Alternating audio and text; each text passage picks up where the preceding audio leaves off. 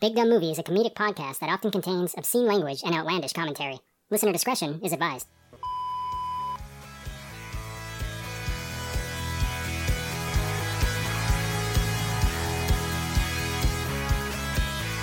Hello and welcome to Big Dumb Movie, where we discuss movies of the big dumb variety.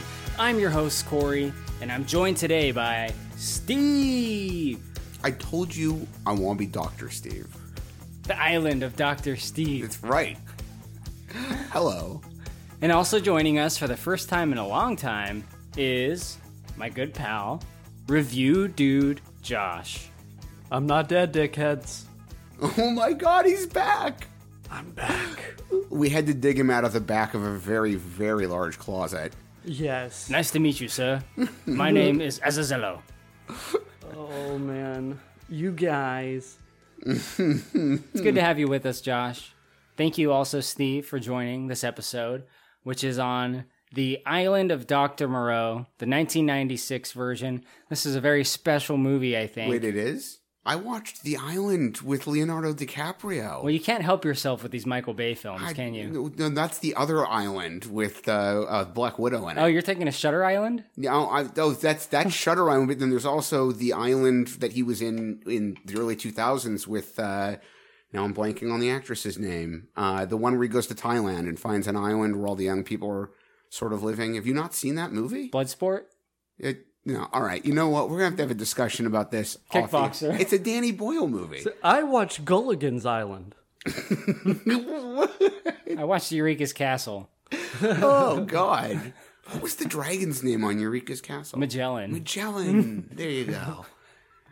All right, now that we got the I watched X jokes out of the way, Oh, we're not done. I actually watched X. All right, we're going to talk about Island of Dr. Moreau. And uh, it kind of leads me to some opening discussion topics about these leading men we get in this movie.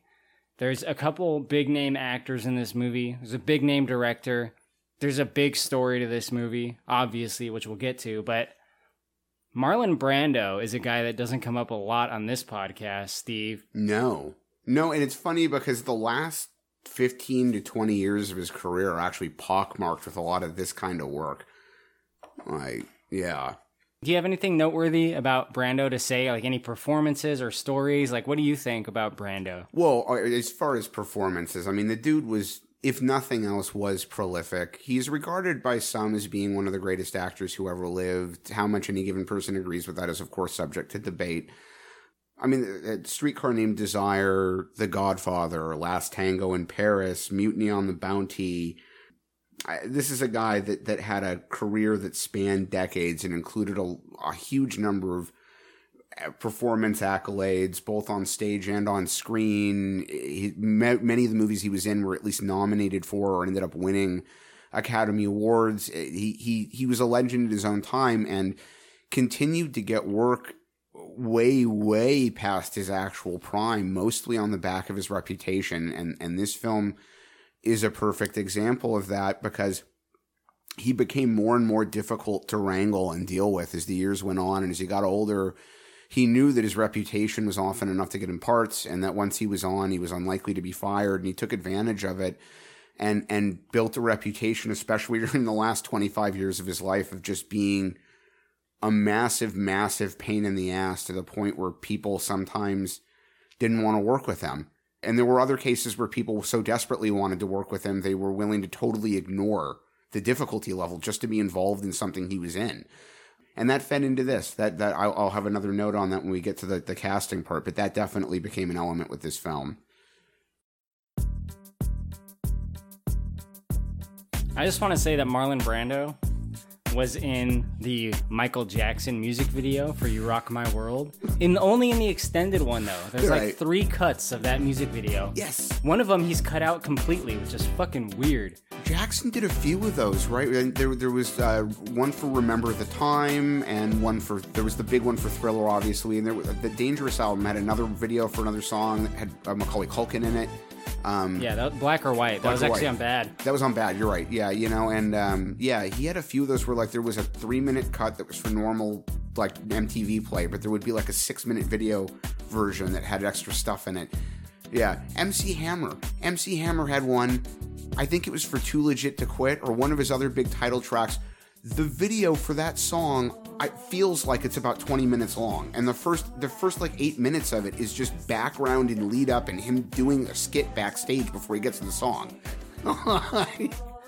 Yeah, I mean, I mean, I was a big Michael Jackson fan. It sounds Yeah. like you were somewhat as well. But the uh, "You Rock My World" that's one of my. It's probably my single favorite Michael Jackson song, actually. But that video is just like weird. I feel like Jackson continually tried to recapture the magic of Thriller. Yeah. And some of his videos were great, but some of them, like "You Rock My World," were just. It was just like a try hard, like Scorsese mini film. Like, he just wanted to make this like little mob movie. right?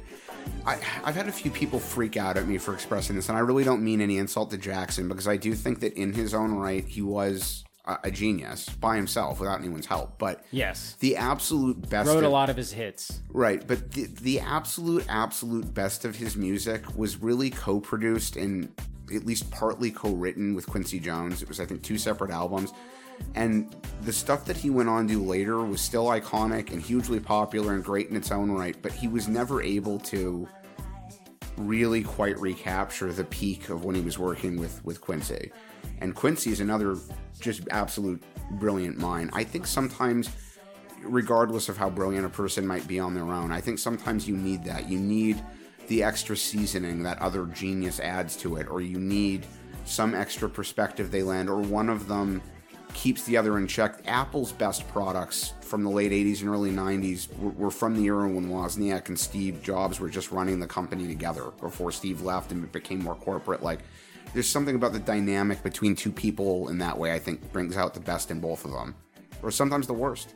But even Quincy does give a lot of credit to Michael Jackson. Of course. I had like one of his albums, I think it was Thriller or Bad, where it had like the song and then Quincy's commentary of the song as this independent track afterwards. Yeah. It was pretty interesting, but pretty much universally he was giving all the credit to Michael Jackson.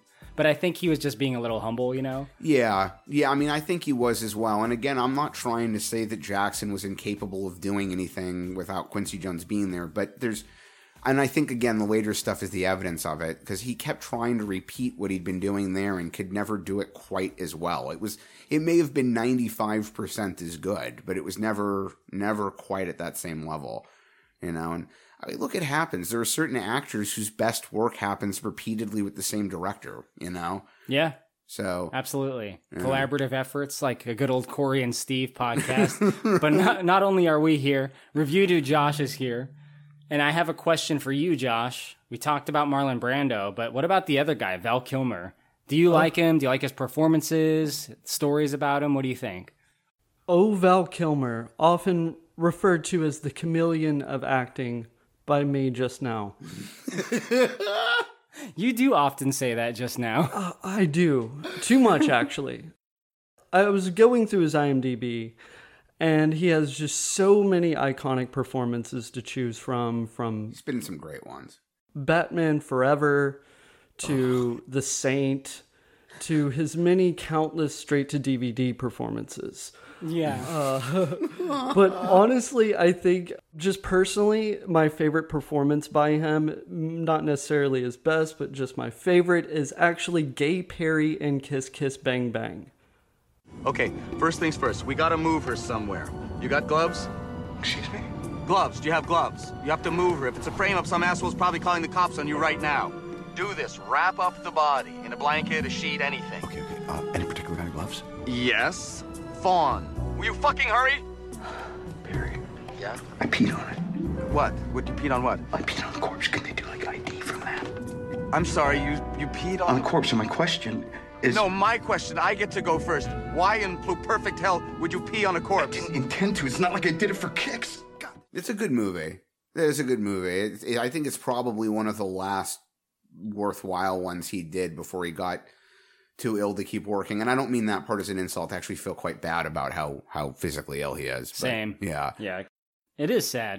I don't wish that on my worst enemy. No. You know? So like that's that's a hard thing to have to deal with, but it has resulted in some hilarious performances. he was in a 2017 movie called The Snowman, starring Michael Fassbender. It's like a murder mystery thriller based on oh some my god. based on some Scandinavian books. Yeah, I mean, it, the the books were super popular. That movie got hyped to shit, and I love that type of film. So I saw the ads, and I was like, "Oh my god, this movie's going to be amazing." Me too, and dude. right, and then it came out, and it was like within two days, I'm not just nothing, but bam, bam, bam, bam, bam, bam, bam from everyone, every every angle. It's horrible. It's horrible. It's horrible. It was like the worst movie I saw of 2017. right? I knew very little about that movie, but I I heard about the hype train for it, and the trailers looked pretty decent. And then, yeah, like you said, the moment it came out, just bad review, bad review, bad review, worst movie ever. I saw that movie in theaters, and I also hosted a podcast on the Snowman at Spoiler. So if anyone wants to hear me talk about it more, you can listen to it over there. It was a fun episode, but The Snowman. Val Kilmer plays a guy called Rafto, and he can't speak anymore, and he couldn't speak at the time of filming this movie. Right. So they ADR'd him with like they picked the person that couldn't sound further away from Val Kilmer. It's so awkward. Can you tell me, well, was your wife seeing anyone? And the weirdest thing is, anyone who doesn't believe me should watch the documentary he made for Amazon because his son does a lot of the narrating for him. His son Jack sounds surprisingly a lot like him, and they definitely could have made it even better with a little bit of computer help. And when they, I won't go into all the detail, but there's a scene in Blade Runner they had to correct the ADR didn't match the lip movement and it had never been corrected and when they were doing the final cut they needed to get it corrected and Harrison Ford's eldest son was almost exactly the same age that Harrison had been when they filmed the movie and their voices sound so much alike that when they did the ADR correction they had Ford's son come in and read the dialogue and they were able to match it using computer software it sounds unintelligibly different I mean not at all different not at all different Why didn't they just get Alden Ehrenreich? he, he had plenty of free time. I have a really good feeling about this. right? but yeah, it would have worked really well. It's a very strange choice. So Val Kilmer, I also want to talk about just before he got sick, he was doing this one man show on Mark Twain. Like he had been developing this script for a Mark Twain epic for years. And to kind of like get it off the ground, he turned it into a one man show. And he basically like transformed himself into Mark Twain. And by that I mean I don't mean method acting. I just mean that he was doing a really good job of acting on the stage. Yeah. And he had a really good makeup job and costume. And it seemed really cool from the footage I saw of it. Like it seemed like a really like kind of like awesome like artsy approach. Like you know, you, who who picks Mark Twain to like make an epic out of? And you know, he is a a very historic and great American author. So it's like I don't know. I just think there was something cool about that. Like, yeah, I, I like respected that. I never saw it, but I saw clips of it, and it was it seemed really cool. We had a terrible teacher, Mrs. Strickling. She stood in front of our class. She used to stand up there with the switch behind her back. One day she was staring right at me. She said, Now then, class, are there any idiots in the room? And if there are, to please stand up. Well, after quite a long silence, I stood up. My, then, young Sammy Clemens, why do you feel you are an idiot? I said, Actually, ma'am, I don't. I just hate to see you standing up there all by yourself.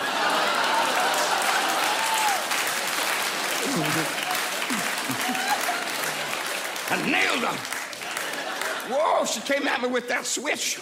She was going to tear my heart off. I've never sat through the whole performance myself. I, I obviously he's not performing it anymore, but uh, my understanding is it was very much, very much like an evening with Mark Twain, which I think is kind of a nice way to pitch it. Kilmer's a good actor, but he's not a. I don't mean this as an insult. He's not a super super heavy material kind of actor. I don't think. You know, I, I and he, I think he found the right tone with Twain in terms of like this light evening with Twain that worked worked for him. I really enjoy his performance in The Doors. Yeah, that was I think the closest to like a method thing he's ever done, and I mean that as a compliment. He went nuts with background research and lived as as uh, as Morrison for a while, basically, and was was just spending spending all day watching videos while emulating Morrison's movements. And he looked the he apparently got Stone interested in casting him by filming an audition video totally unsolicited and just mailing it to Oliver Stone's people. But it turns out, if you look at pictures, Morrison, the last two, three years of his death, could have been Val Kilmer's fucking brother. They almost look so much alike. It is It's eerie. uncanny, yeah. He's very transformative in that role. yeah, perfect casting. It reminds me of a completely unrelated film called Last Days, Oh, yeah. starring Michael Pitt, and it was directed by Gus Van Sant. Michael Pitt in this movie looks exactly like Kurt Cobain. That's right. Pitt Pitt's an interesting young actor. He well, youngish. He worked. I guess he's not that young anymore. yeah, he, and he's he started working when he was in his late teens, early twenties. He had a part in the movie Bully, which is really a terrible movie. But um, yeah, he's, and but he, he keeps getting these good parts in relatively small films. He's never been really super mainstream. I think the only thing he's been in that a really large number of people would recognize him from is his part in uh, Boardwalk Empire, which he was good in. Yeah, Yeah. uh, di- and didn't he like get himself fired from that? You know, that might be the case. His character did. I don't want to ruin it for anyone who watched it, but I'll put it this way: the character does end up leaving the show at one point. But I don't. I I didn't know if I'm not aware if that's because that was the natural end they wanted, or if because they they canned him. He That was might- notoriously difficult on that Okay. show. Like Yeah. the stories came out from that show. Kind of like how stories of Kilmer came out from movies around this era of him being difficult. Yeah. Which we'll talk about more shortly. Yeah, and I'm I I'm gonna both defend and burn him a little. But anyway, either way, yeah. Before we go into this movie, I just want to quickly make a correction to something I said on the last Samurai podcast. Do you remember we were talking about Scientology, Steve? I do. Remember we were talking about thetans? Yes. You said that thetans, those are the things that attach to your body. Yeah, but I'm I full concession. I have no idea what I'm talking about. But and I said no, that's actually not correct. Right. I did a little bit more research, and I, I'm it's still right. The thetan is your soul, but apparently there is an OT level where it's explained that other thetans that are not inhabiting bodies do attach themselves to living bodies, and you have to do a certain level of auditing to get them off of you physically. I'm not trying to be shitty about it. I just I could have sworn that I'd learned that at some point, and that I'd learned it from somebody like from a documentary or from a former Scientologist like yourself. Like I I knew that I didn't have it exactly right, but I knew that I'd heard that from someone who who knew what they were talking about. You know what I mean? yeah, so you're you're actually right. This sounds like a fascinating religion. How much money do I give them? How much you got?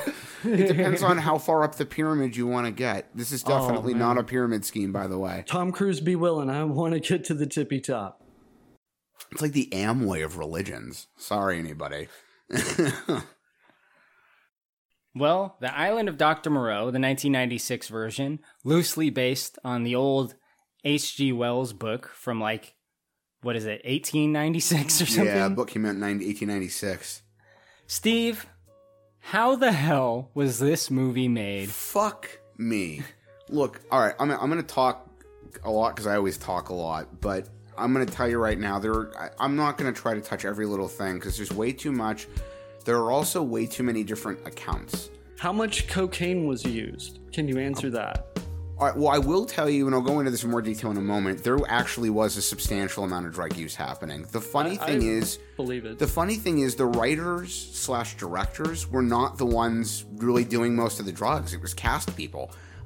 But there's so much happening, so many different accounts. Anyone who's really that interested should go digging. There's a documentary called Lost Souls that's about Richard Stanley, the guy who was supposed to direct this film. It's interesting. Val Kilmer spends a moment talking about it in the mo- in the documentary he did for Amazon.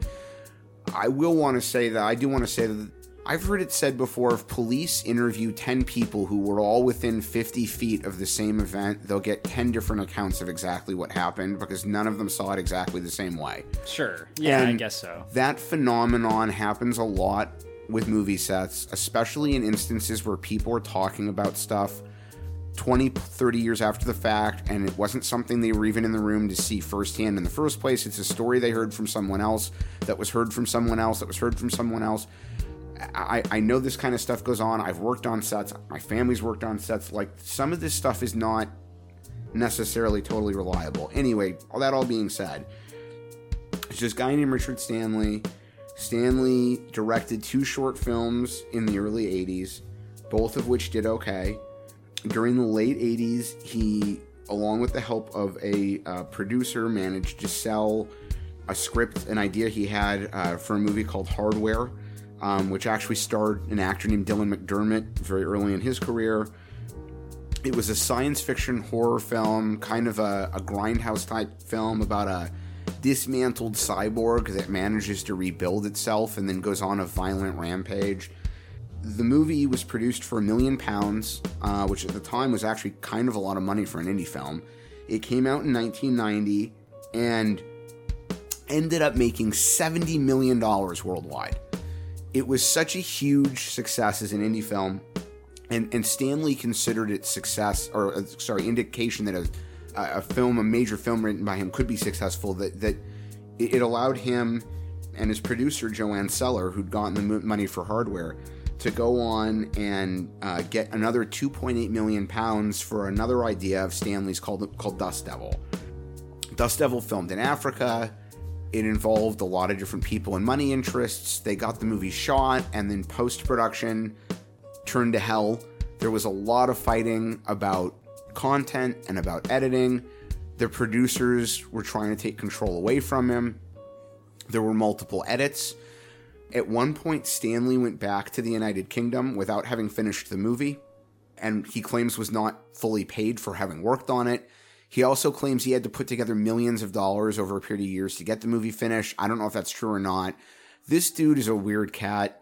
He's the kind of guy who actually believes that like witch doctors and sorcerers are doing real magic. He actually believes this, and I'm He- gonna get he's a strange dude. Yeah. I just want to inject here. He's watching him in the documentary that you mentioned, Lost Soul: The Doom Journey of Richard Stanley's Island of Dr. Moreau. It's a very wordy title. right. He seems like a Tim Burton type. He is a little bit. Unfortunately, I don't think he's got the breadth and scope of vision that Burton does. Maybe he could have with the right money though, like given like this the because hardware looked really cool and artsy and like interesting and weird, and he's a weird dude. To me, he seems like an artist kind of dude, like you know more Yeah. less of a Hollywood guy and more of an art kind of guy. So I think that you're at least partly right about that, and I'll touch on why momentarily. So this would have been his third feature. Island of Dr. Moreau and H.G. Wells from the late 1800s was one of his favorite books. He'd started reading it as a kid because his father owned a first edition. He had this lifelong dream to turn it into a movie. Um, it had been adapted into a movie once before with Burt Lancaster, but Stanley didn't like the film. He starts looking around. He's in London. He he he needs something to do. He starts, to your point, he starts putting together drawings, images, things he wants this film to look like. He decides immediately that if H.G. Wells were alive today, that the movie would be set contemporary and not in the 1890s because Wells envisioned it being a story about stuff happening in the very near future. So he moves the timeline up. He also adds an element of sort of Jesus Christ to it and starts trying to imagine Moreau as being a misunderstood savior. And he's doing all this more than writing, he's doing all of it in art. He's doing it in sketches and snapshots, and he's drawing this tremendous amount of material to try to express the vision he has for this movie.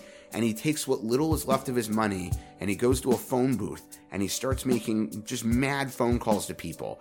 And he ends up on the phone with Edward Pressman, who'd produced some other really amazing films, some Academy Award winning stuff. He'd also produced Conan, Conan the Barbarian, where Schwarzenegger in it. And Pressman says, I love what you're telling me about this idea. So Stanley, Richard Stanley, and Edward Pressman start having conversations about this version of The Island of Dr. Moreau, and Pressman takes the idea to a guy at New Line Cinema called Mike DeLuca. DeLuca w- had gotten in at New Line early on. They were a relatively young studio. They'd been building a very quick name for themselves, producing a lot of uh, really big films. They were bringing in a lot of new talent.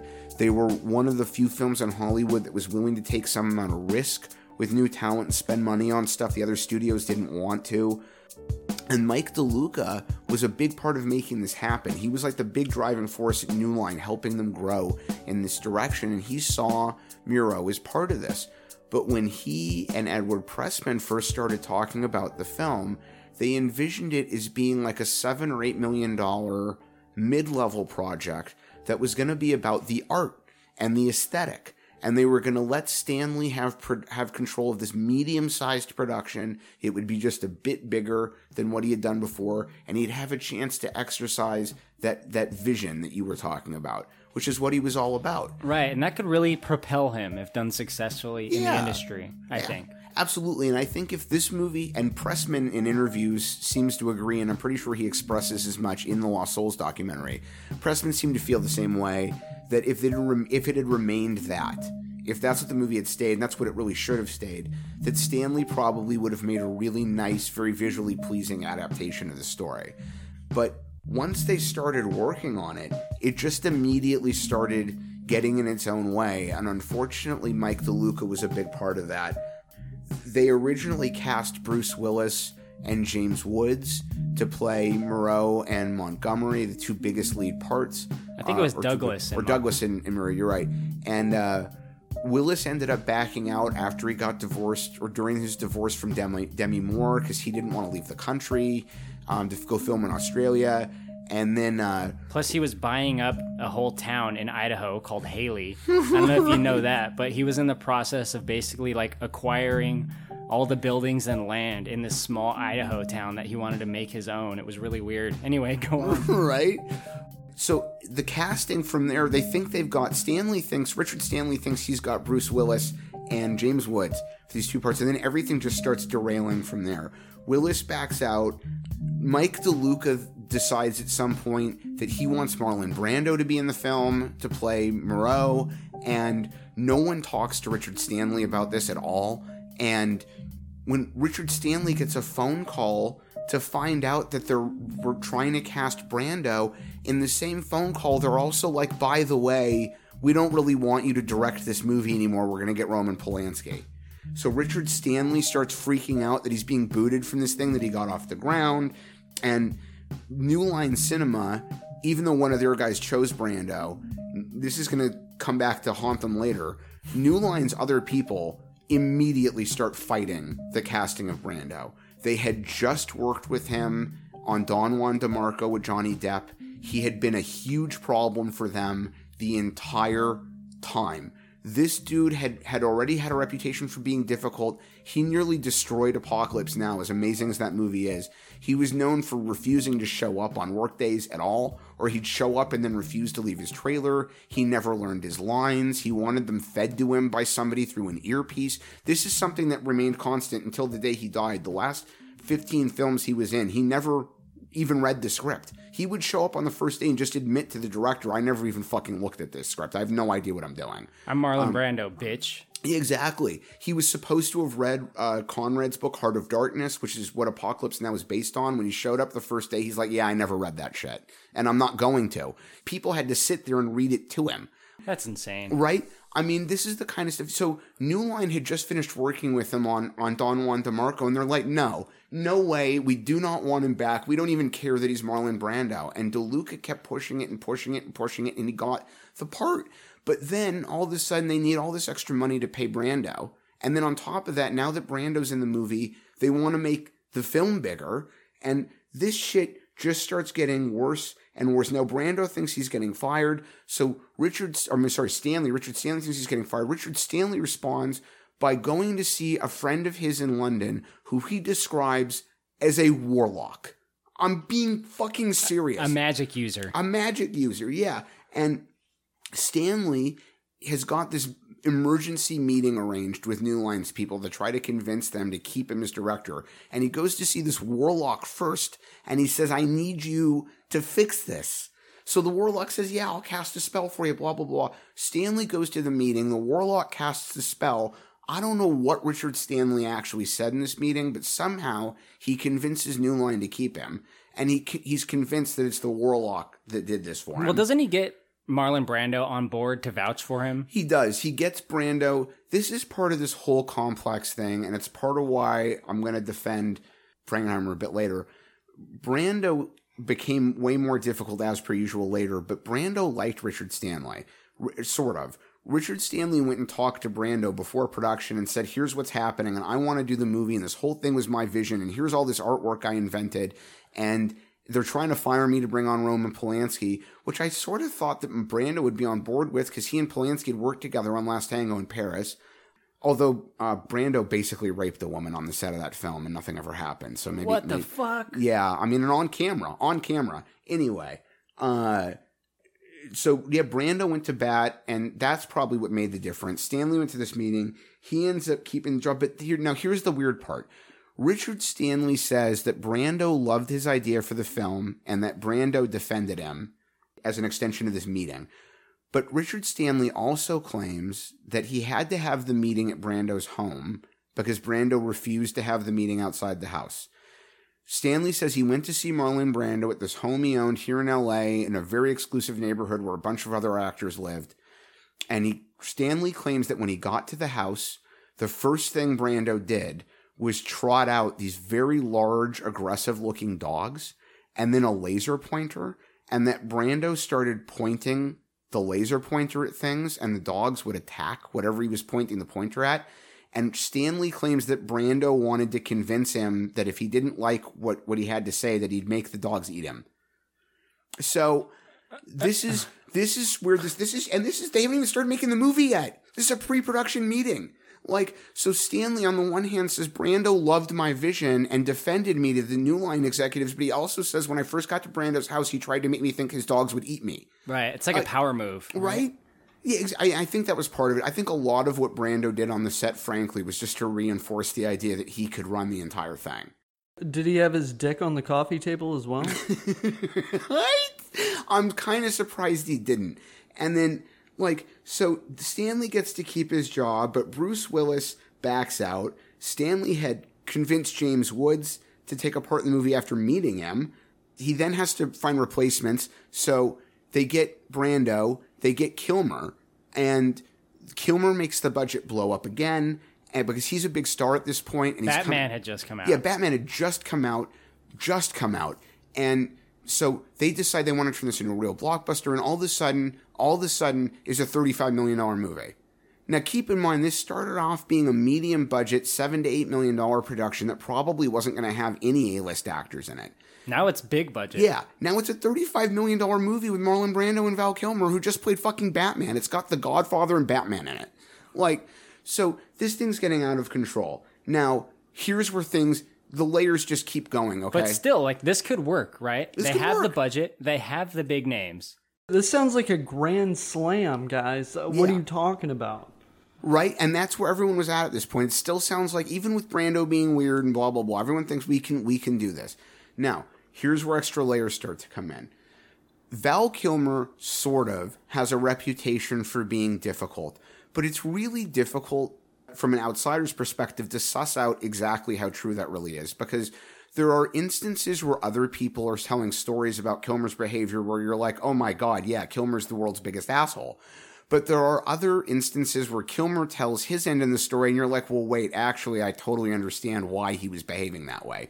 So it gets really weird. So you watch this documentary, Lost Souls.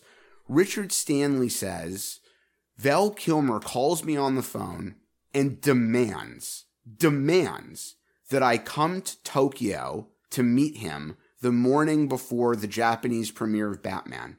And I go to Tokyo, and when I get to the meeting, Val Kilmer is acting like a gigantic asshole, and he demands, even though he'd already signed a contract to be in the movie, that we reduce his shooting days by 40% because he's too busy to actually participate in the full schedule. This is the way Richard Stanley tells this story.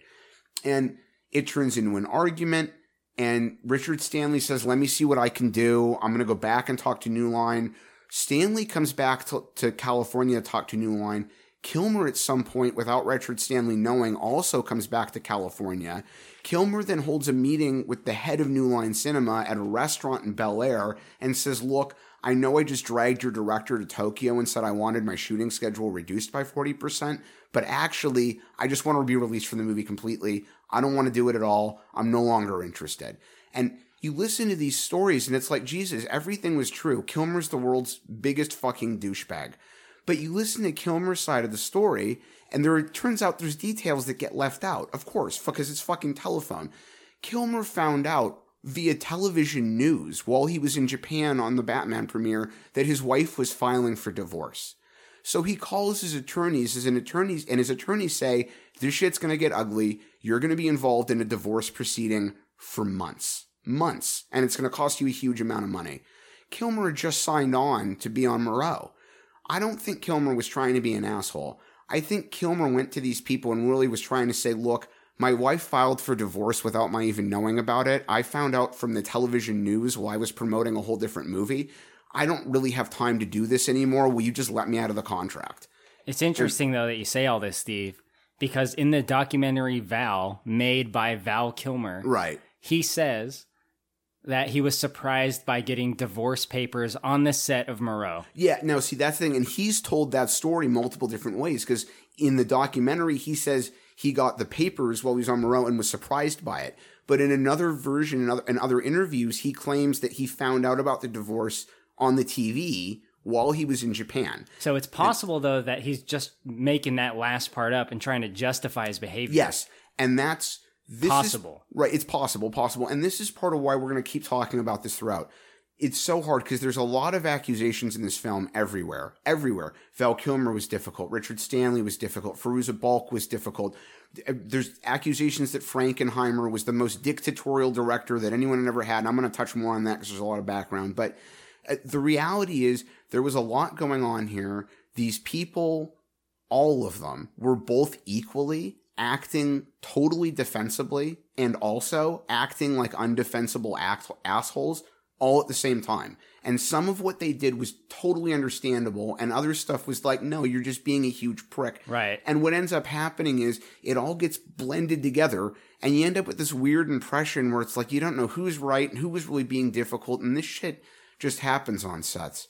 I mean, like the entire crew ended up hating Ridley Scott by the time they were done shooting Blade Runner, and Scott probably did a lot of things wrong. But I, yet at the same time, you listen to some of the other stories, and it's like, yeah, it wasn't really all his fault either. So, yeah. Anyway, anyway, we're gonna keep keep going here. So Kilmer tries to get out of the part. They eventually give him the part of Montgomery instead of um, Douglas. Douglas because giving him that part reduces his number of shooting days by enough to to make the difference they end up bringing in an actor named Rob Morrow initially to play um, Edward Douglas. Edward Douglas, He had a thank you. different name in the original, but yeah, Yeah. it's Edward Douglas, Edward that Douglas. character. Um, Rob Morrow's not a guy a lot of people know by name, but you might recognize his face. He was on a really popular show in the 90s called Northern Exposure.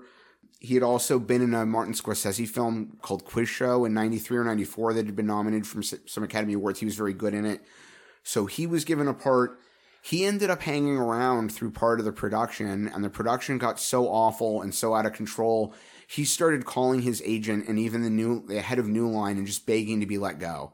And eventually, they were just like, "Fine, just just just go." They Just let leave." him go. Yeah. Val Kilmer also begged to be out of let go from his contract, Yeah. but they didn't let him go. No, they couldn't. They couldn't afford to. If they'd let him go, it would have cost them too much. The, it would have killed the production.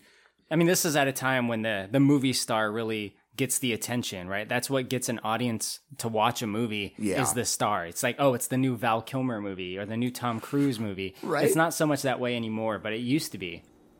Considering where this is all headed, do you think it might have been a better idea to go ahead and kill the production right here and now? I think they- No. I, right. I think. I mean, they, they probably logistically should have either just canceled it, canned it, and tried to write off what they what they'd spent, or they should have put it on hold. But Richard Stanley was smart enough to know, and was probably probably right that if Kilmer left, or even if some of these other things did, the film would have gone into turnaround, and no one else would have wanted it, and it would have just died in a studio vault somewhere. And he was desperate just to get anything he could made which I can't really blame him for at this point. I mean, I mean, they haven't even gotten to shooting yet. They have, they didn't lose Rob Morrow until after shooting had started. But th- then some of the people involved in production are watching a Spanish language TV show where they see a little man named Pedro de la Rosa, who at the time is the- Nelson. yeah, as the time is the smallest living person on the planet, and he's doing a, a dance number. This guy was was famous in Latin America. Yeah, he was like two and a half feet tall. He's tiny. Yeah. yeah, And he, he'd show up on Latin American shows and he would dance and he would do this other stuff and he'd mess around with the host and he'd love him. And apparently, in real life, this is not me, just my perception. I'll, I'll put it, phrase it to you this way. He would use his sister, who spoke fluent English, as his translator, and she was with him the entire time on production.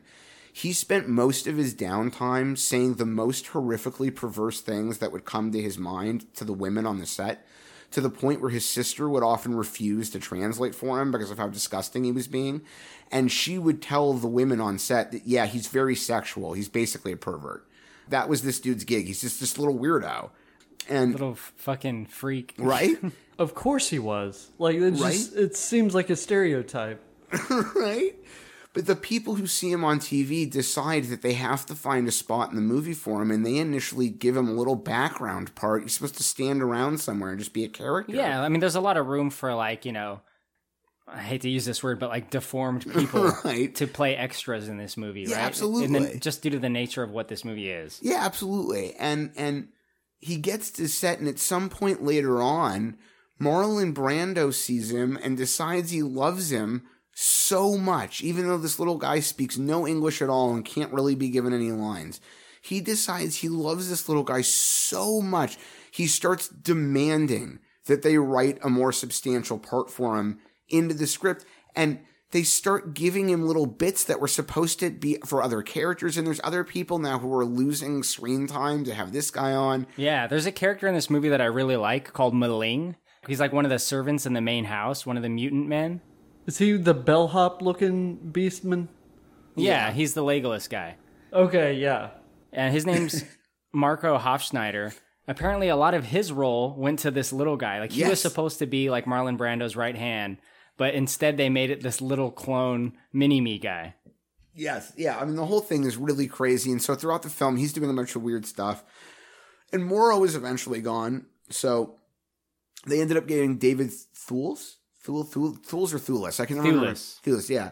Who, funnily enough, had actually been Richard Stanley's first choice for that part. For whatever reason, they hadn't been able to get him.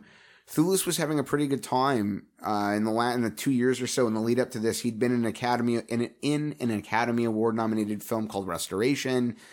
He did a voice for James and the Giant Peach, which is one of the finest stop motion animation films ever.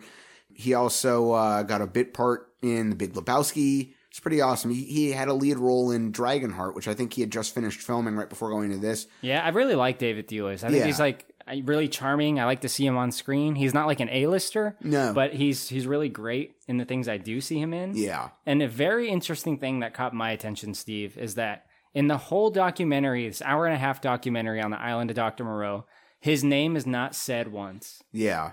Yeah. I think that he was just kind of there and getting along with everyone as well as he could and, and trying to get through it. You know, it, in Val's documentary, there's a couple of moments between the two of them, which is nice to see. But yeah, But they seem like they kind of have a good rapport. Yeah, they do. two. Yeah. and um, and that's another thing that makes it harder. You watch that, and there are moments in it where it looks like Kilmer and Brando are getting along super well. And then there are other reports from other places where Brando was being shitty even to Kilmer, and the two of them weren't getting along. There's one one story that gets told in the Lost Souls documentary where the two of them hoarded themselves up in their trailers, and neither of them would come out until the other one had. But like, there's the you know that I think Kilmer claimed later on that that wasn't really true. I don't know. I Or- a lot of production crew validated that story, and I I am willing to bet that that is true. And- because it was a battle of egos a lot of the time, Right. on set. But I've also heard another variation of that story where Kilmer and Brando were both so fed up with how screwed up the production was that the two of them agreed with each other to do it beforehand and just didn't want to come out to deal with anything. either So, either like, way, they're still like costing Yeah, a day of production just Right. because they're unhappy. Yeah, you know, and Brando on multiple days literally just didn't show up at all. In fact, there's a moment in Val's documentary where he's showing Brando's double being drug out in a sort of canopy thing from from Brando's introductory scene of the movie. And they're all commenting to each other that none of them knew that Brando wasn't going to be there that day. And it's because it wasn't planned. Brando just decided that morning he didn't feel like showing up for work.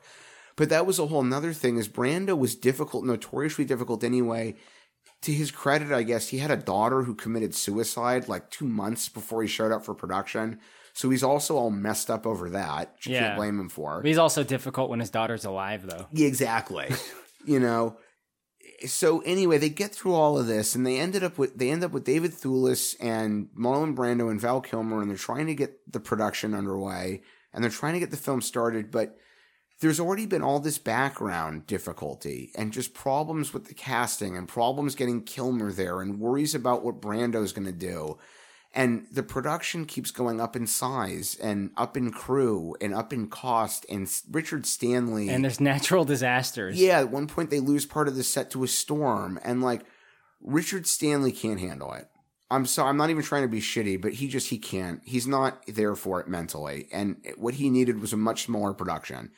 And he starts withdrawing more and more and more and more and more, and they're they're in this isolated part of Australia, and and it gets to the point where, according to the other crew members, he's not even communicating with people verbally. He's been making up his own drawings. They're not even full storyboards, they're just drawings. And he's been making photocopies of them and turning them into booklets. And on a day to day basis, he's just walking around the set distributing these little photocopied booklets to the crew, basically saying, Here's what I want. And when Right. they ask him for any more input, it's like, Nah, you've got the drawing.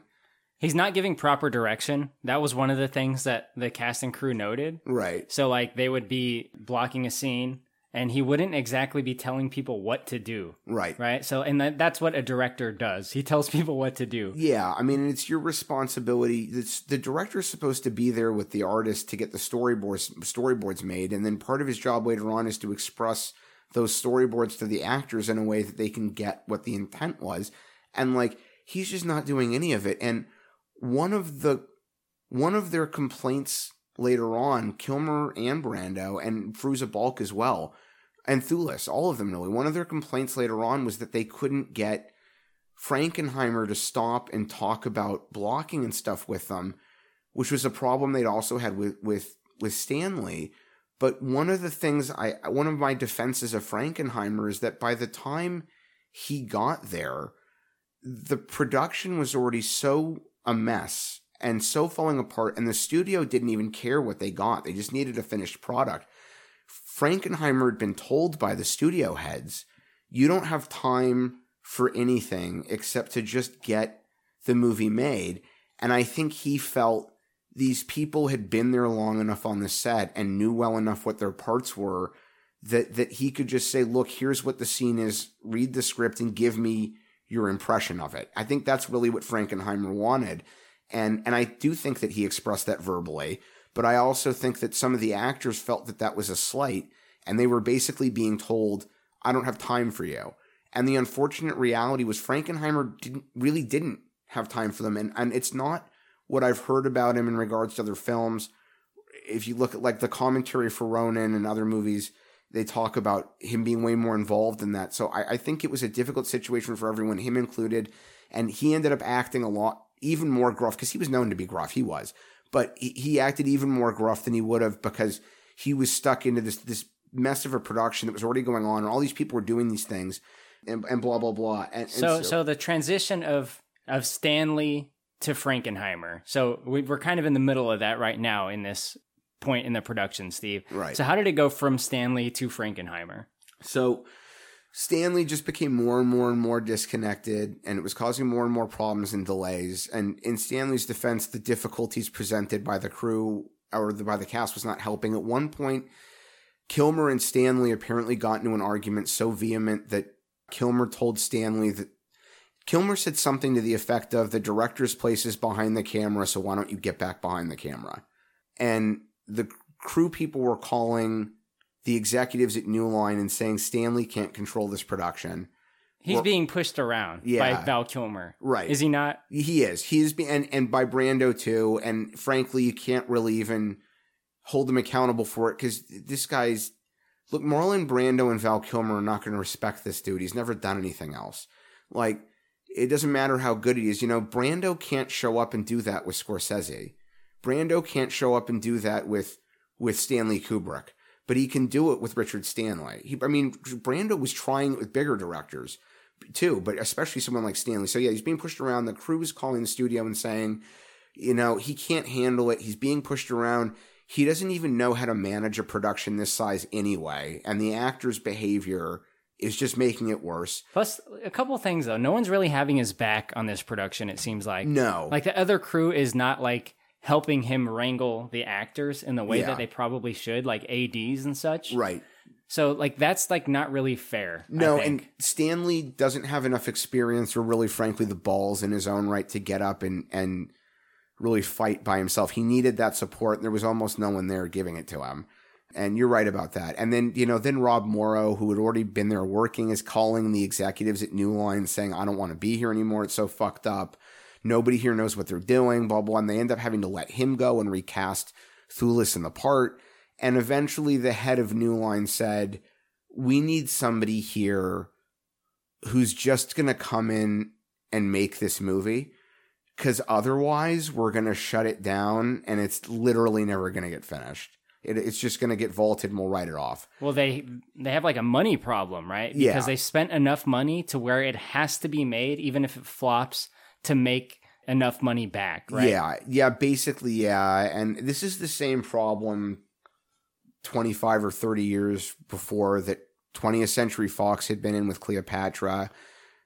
This is the kind of thing that sinks studios, especially medium sized studios like New Line, as successful as they were. Uh, It only took two or three bombs to destroy Carolco. 20th Century Fox had to sell a third of the property they owned in LA because Cleopatra fucked them up so bad. People thought the studio was going to go bankrupt. So yeah, New Line needed to get something made. And Frankenheimer, for whatever criticisms we might have, and I will admit up front, he probably was even more gruff with these people than he really needed to be. It's a gentle euphemism. But no, I don't. I don't think it is, and I think that frankly, I'm going to be shitty here for a minute. I'm sorry, Corey, but you've never been on a set. You've Oh, I never, see how it is. You've never. You've An argument never- from authority. well, You don't know what it's like. it's not even an argument from authority. It's an argument from experience. Like you, you don't know what it's like until there. You you're there. You don't know what the politics are like until you're there. I've been on a set with with uh, some very very difficult people before, and I I can tell you it only takes one of them to shut the whole thing down. Does his name rhyme with Bizemore? Yes, it does. It does. Um, and things that people like Bisemore's do result in police being called to set. They result in lawsuits after the fact. They result in days of production being lost. You know, like at some point, if you're the director, I don't care if you're the nicest guy in the world. Spielberg will scream at people. It's going to happen. It's going to happen. You're going to get to a point where you're backed into a corner and it's just like, I don't care about being nice to you anymore. You're going to do the job you're fucking being paid for, or one of us is quitting. Frankenheimer, again, probably could have been more polite. And I'm not saying he was always right, but he was an old school director. He'd come from an old school. He'd been around since the 50s. He was he had a reputation for working with people who were difficult, which is why New Line wanted him in the first place. You say whatever you want. New Line didn't pick Frankenheimer by accident. It's not like he's the cheapest. It was not a pay scenario. It wasn't he's available and no one else is. They did ask a couple other directors who didn't want to involve themselves in the problem. I want you to take these actors and I want you to spank them. right. Right, but Frankenheimer did have a reputation for getting the project made even with people who were not nice to deal with. And I'm to I'm to dive one more level into this real quick. One of the actors' big complaints is that he wouldn't listen to their input about the script. But Brando went to him like 3 days into into his being there and said, "I want you to shut the whole project down." He actually said this. He told Frankenheimer, "Let's just shut the movie down and rewrite the whole script ourselves." And and when when he told Brando we're not going to do that, Brando got angry about it and started telling everyone he wouldn't hear my input. When he did listen to Brando's ideas, one of the ideas he got, I'm being deadly serious. One of the ideas he got was that we should rewrite the ending of the movie so that Moreau is a dolphin. Moreau is a dolphin. Yeah, Moreau is a dolphin. A dolphin man hybrid. A dolphin man hybrid. That was that was one of Brando's ideas. That's a bad idea. That's a bad idea. if I could give a standing ovation, I would. right? There's a part in the film, we'll touch on it in a minute, where Brando is wearing a bucket on his head. That wasn't in the original script. The bucket was Brando's idea. Brando Brando initially claimed that he thought it would be a nice little touch because it was his way of keep Moreau's way of keeping cool. They had to find a bucket on set and cut a hole in it because Brando wanted that on his head. Brando, Brando then starts saying that he still believes in the Dolphin Man idea. And the reason he likes the bucket is because he believes that Moreau's got a blowhole hidden under it. And that the ice going into the bucket is feeding the blowhole. Like, these people are running around besmirching John Frankenheimer, saying he won't listen to our ideas. These are the ideas. Like, it, Besmirch the good name of John Frankenheimer. these bad shit, crazy ideas, these coke fueled ideas. it was a good name. This is one of the most critically acclaimed directors of his era. I'm not saying he's the best ever or he's on the same level as name your other big director, but he was a serious, critically acclaimed director. Lots of awards. I mean, and I'm not just talking about the mass market bullshit Oscars. I'm talking about Directors Guild Awards, Writers Guild Awards, awards that are really given by the industry, like so you're right. I've never been on a set, so there is that level of disconnect. Would I you say that Fairuza Balk has ever been on a movie set? Well, yeah, Or is and, it Bulk, I mean? and well, and bulk, but bulk's another one. Like when when the actors, Val Kilmer has a reputation for being difficult. He had a problem with John Frankenheimer. Marlon Brando has a reputation for being difficult. He had a problem with John Frankenheimer. Fairuza Balk had a difficult for being emotional and a little difficult. And when she got upset at the way the film was going, she had a production assistant drive her like 500 miles to the other side of the country so that she could get on a plane and leave. And her agent had to force her to go back. So she's saying that John Frankenheimer is difficult. Look, Franken- She said he was beyond difficult. She She, didn't just say he was difficult, like he was mean. She said like she described it as borderline violence. Right, but th- I mean, she's also clearly quite melodramatic. And what what qualifies as borderline violence? Did he hit someone? Like, did he threaten to hit someone? I mean, Val Kilmer. I mean, would you say like someone like screaming in your face is like a violent act? I mean, a little bit, yeah. But I mean, a there's no footage of that, so I have no idea what she considers to be screaming in her face. Number two, Pixar, it didn't happen. Right, well, I mean, partly, yeah, but I num- I'm, two, she does seem prone to exaggerating. Three, like it happens. I, adults everywhere. You get into a fight, two people are screaming at each other. It, it's not nice. It's not pleasant. Both people were wrong, but it happens. I mean, hell, there was a story in the news ten years ago or so about one father who punched another father to death at a little league game because they got into an argument so bad. So, like, holding Frankenheimer up as some huge example of being the world's biggest prick because he yelled at somebody on a set. It's like I see. You so know, he, he didn't kill someone, so it's you know. well, okay, so what your your point is? People he- have done worse so, things. Okay, so your point is he yelled at Fairuza Balk twice, so he hmm. must be the worst, meanest director in the history of mankind. Like, I'm well, that's sorry, just but one account, right? Isn't there like a whole account of like the cast and crew like similarly Well, advocating for uh, those kinds of stories? almost all the complaints I heard were mostly from the cast members who wanted to use up his time talking about Moreau being a dolphin man. Like Val Kilmer's defense for this is an audio clip in the documentary where he's arguing with Frankenheimer. Val Kilmer says something to the effect of, I feel unsafe on set because you threatened to quit.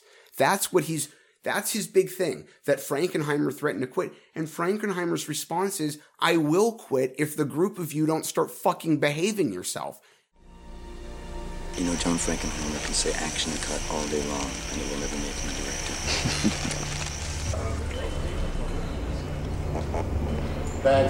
director.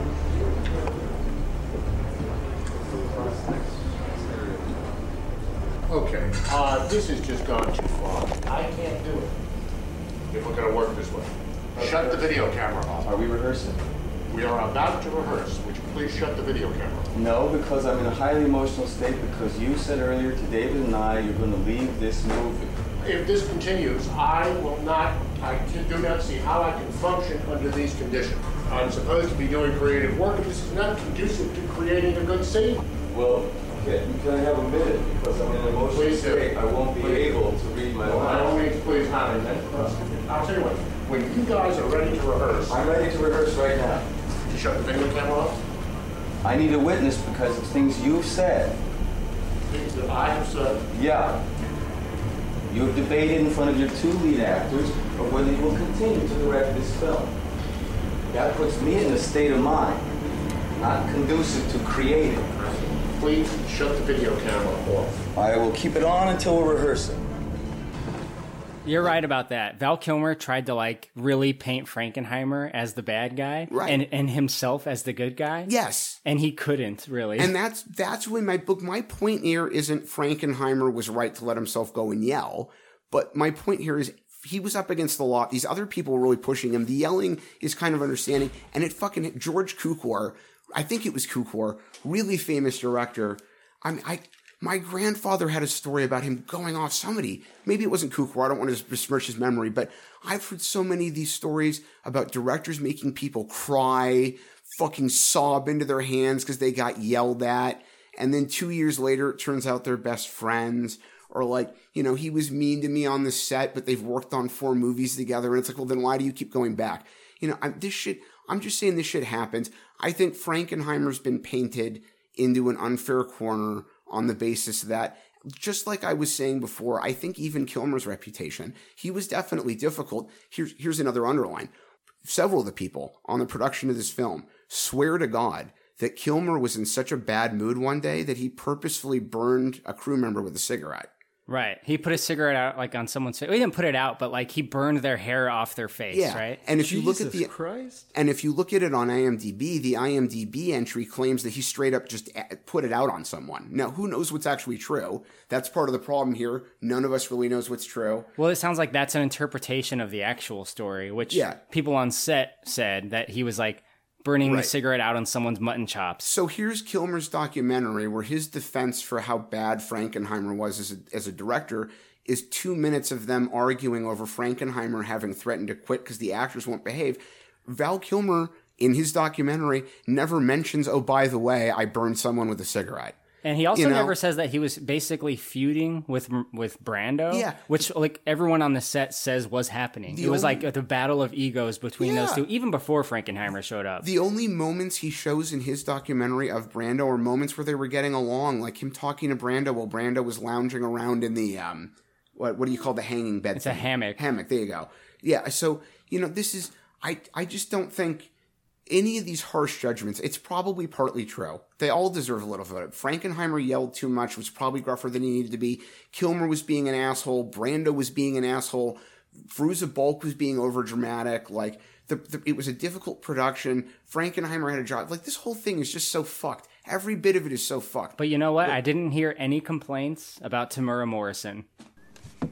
How do you do, sir? I'm Mrs. That's no, true. I didn't hear. I have not seen one person say anything bad about Temuera Morrison in this movie. And nobody said anything bad about uh, Hellboy, Ron Perlman. yeah, fuck yeah, bro. Right. So, So they're you go. cool. The the monsters were like I shouldn't call them monsters. The actors that played the monsters, right? The animal hybrid men. The beastmen. They weren't really known for acting up on set necessarily, but they kind of like got held there longer than they expected to be. It was expected to be a few Yeah. weeks, turned into like six to eight months. Six weeks was And- supposed to be six months. Yeah. And they would just party hard after shooting, right? Yeah, this is going to what Josh was talking about. The actors were there for so much longer that mo- they got to the point where they were just living, smoking weed, having parties. That some of the bigger cast members would show up occasionally. And yeah, they're all living in this kind of remote part of Australia. It must have been very interesting. I mean, you hear about that kind of thing sometimes, but it's usually in cases like like with the Lord of the Rings movies, where they were filming them all or three of them at once, and they had to live in New Zealand for like a year and a half. That's that's the kind of situation, but it was intentional, you know. Or the second and third Back to the Future movies, where they shot them at the same time, but they did it on purpose. This movie was like, yeah, we only need you in Australia for six weeks, and these people are living there for six months. Yeah.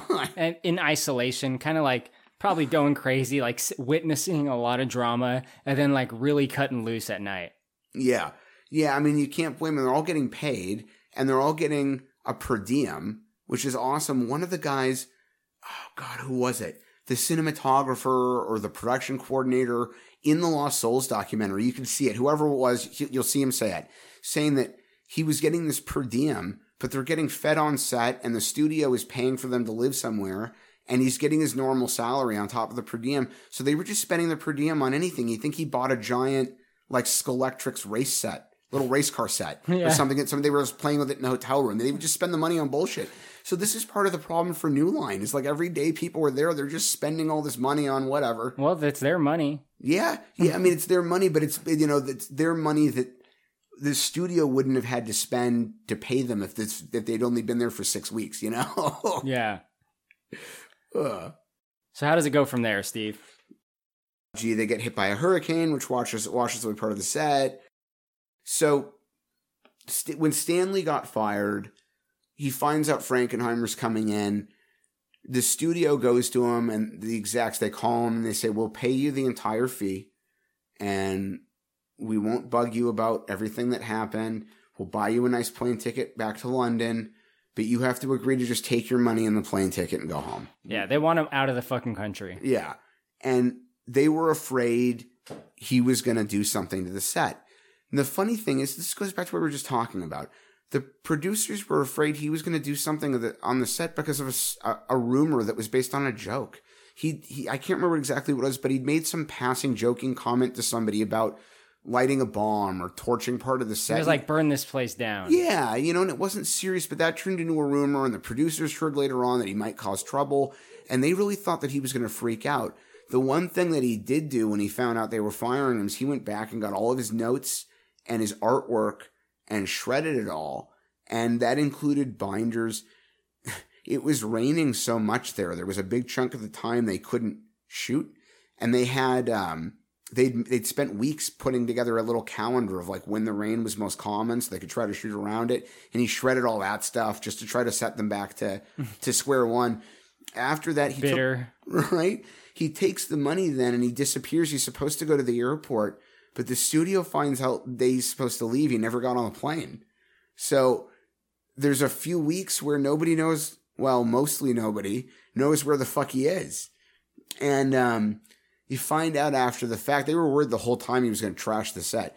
Find out after the fact he'd spent a couple of weeks living on a farm somewhere nearby in Australia. He'd found land owned by somebody who was willing to let him camp. And he camped there for a while. And two of the crew guys, like on a day off, bumped into him. And they brought him back. And they managed to sneak him in with a group of animal extras and got him a, an animal head.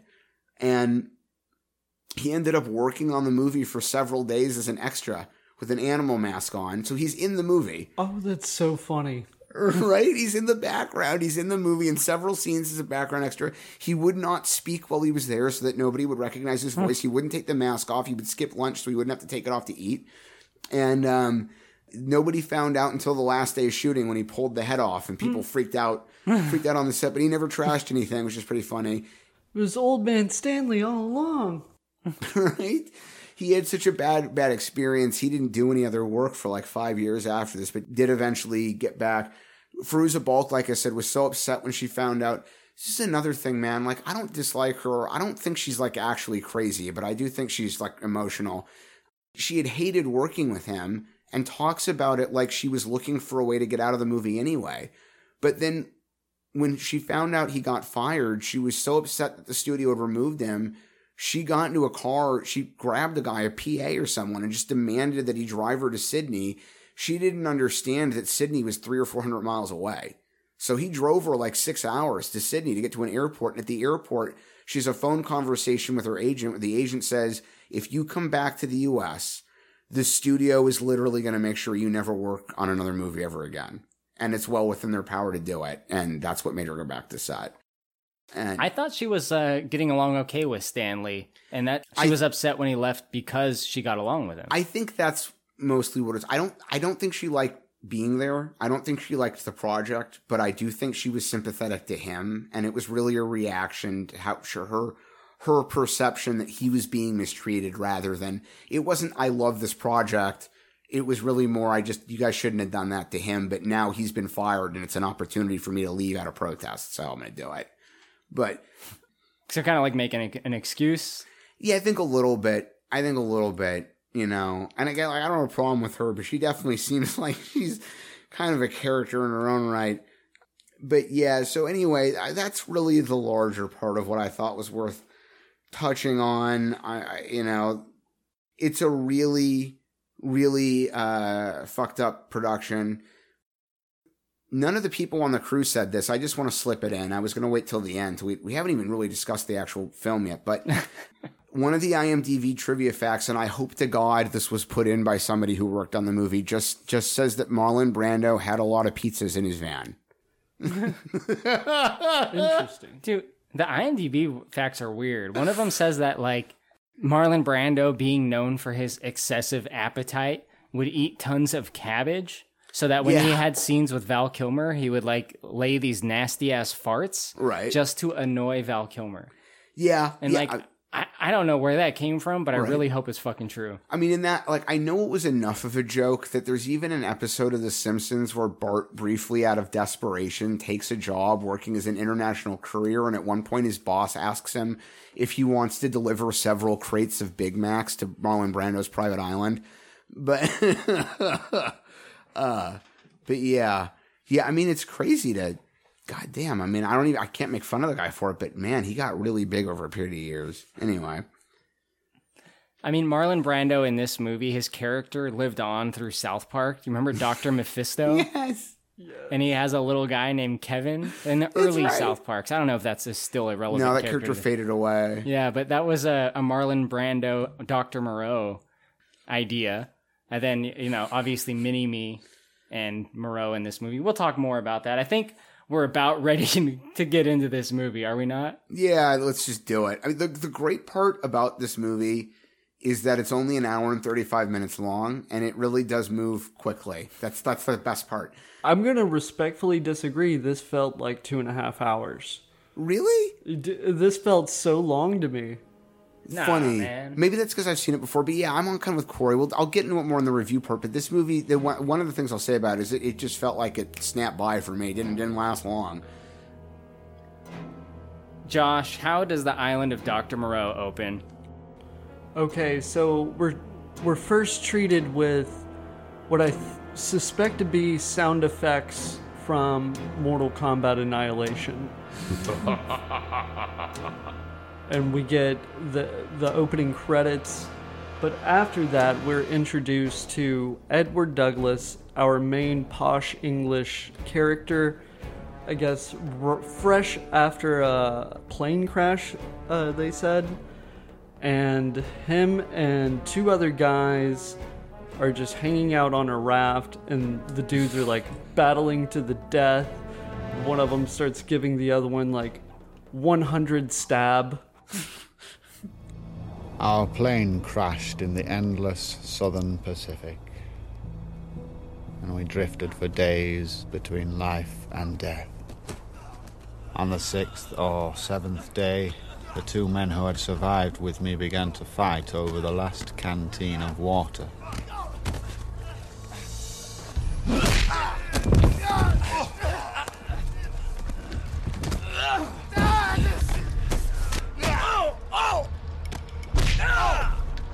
They fought like beasts, not men. Where did you watch this movie, Josh? I watched it on my computer. Oh, I see. I think I can read between the lines there. Steve, where did you watch this movie? For this viewing, Yeah. uh, via Amazon. I watched TV. it on Amazon as well. Yeah. So I think it's very important to note that this is not the version of the movie that I grew up with. It's not the same as the DVD. It's Right. not the same as the VHS. there are some changes to the violence. Yeah. And it's noticeable to me immediately because Edward Douglas is on the raft. He there was in a plane crash. There's two other guys on there, and they start stabbing each other. But in the Amazon version, you don't see them stabbing each other. Yeah. Then they fall off the raft, and then in the extended version, in the actual version, which you don't see on Amazon, one of them tries to get back on the raft, and Edward Douglas beats him to death with an oar. Yeah, that's the version I watched. Did you not you guys not get to see that? That was not present in the Amazon version. It Yeah, looks they- like they toned down the violence. There was a director's cut version of that movie, but I think that's all it was was a few extra moments of violence. Was the other guy still eaten by a shark? A shark shows up, and then it's Yeah. it's assumed that he's eaten by a shark. Oh no. That one moment I, the movie's almost better without it because he spends the rest of the movie being so horrified by what he sees on the island. It's like, well, you murdered a dude. Like, I don't know what the fuck your problem is. You murdered a man with an oar. Yeah, you know, without the murder, it's like, oh, okay, I can see why this non-murderer would be horrified by what he's seeing. No.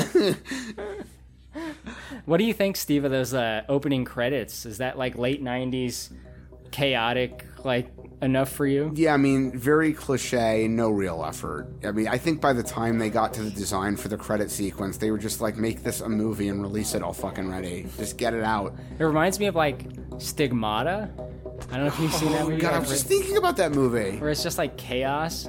Oh, it reminded me of the opening of the House on Haunted Hill remake for some reason. That's right. Dude, yes, I that's s- the one. I swear to God, Gabriel Byrne has played the human incarnation of Satan in like five separate movies. It's so weird. Anyway, So our, our main guy, who's played by David Thewlis, is Edward Douglas.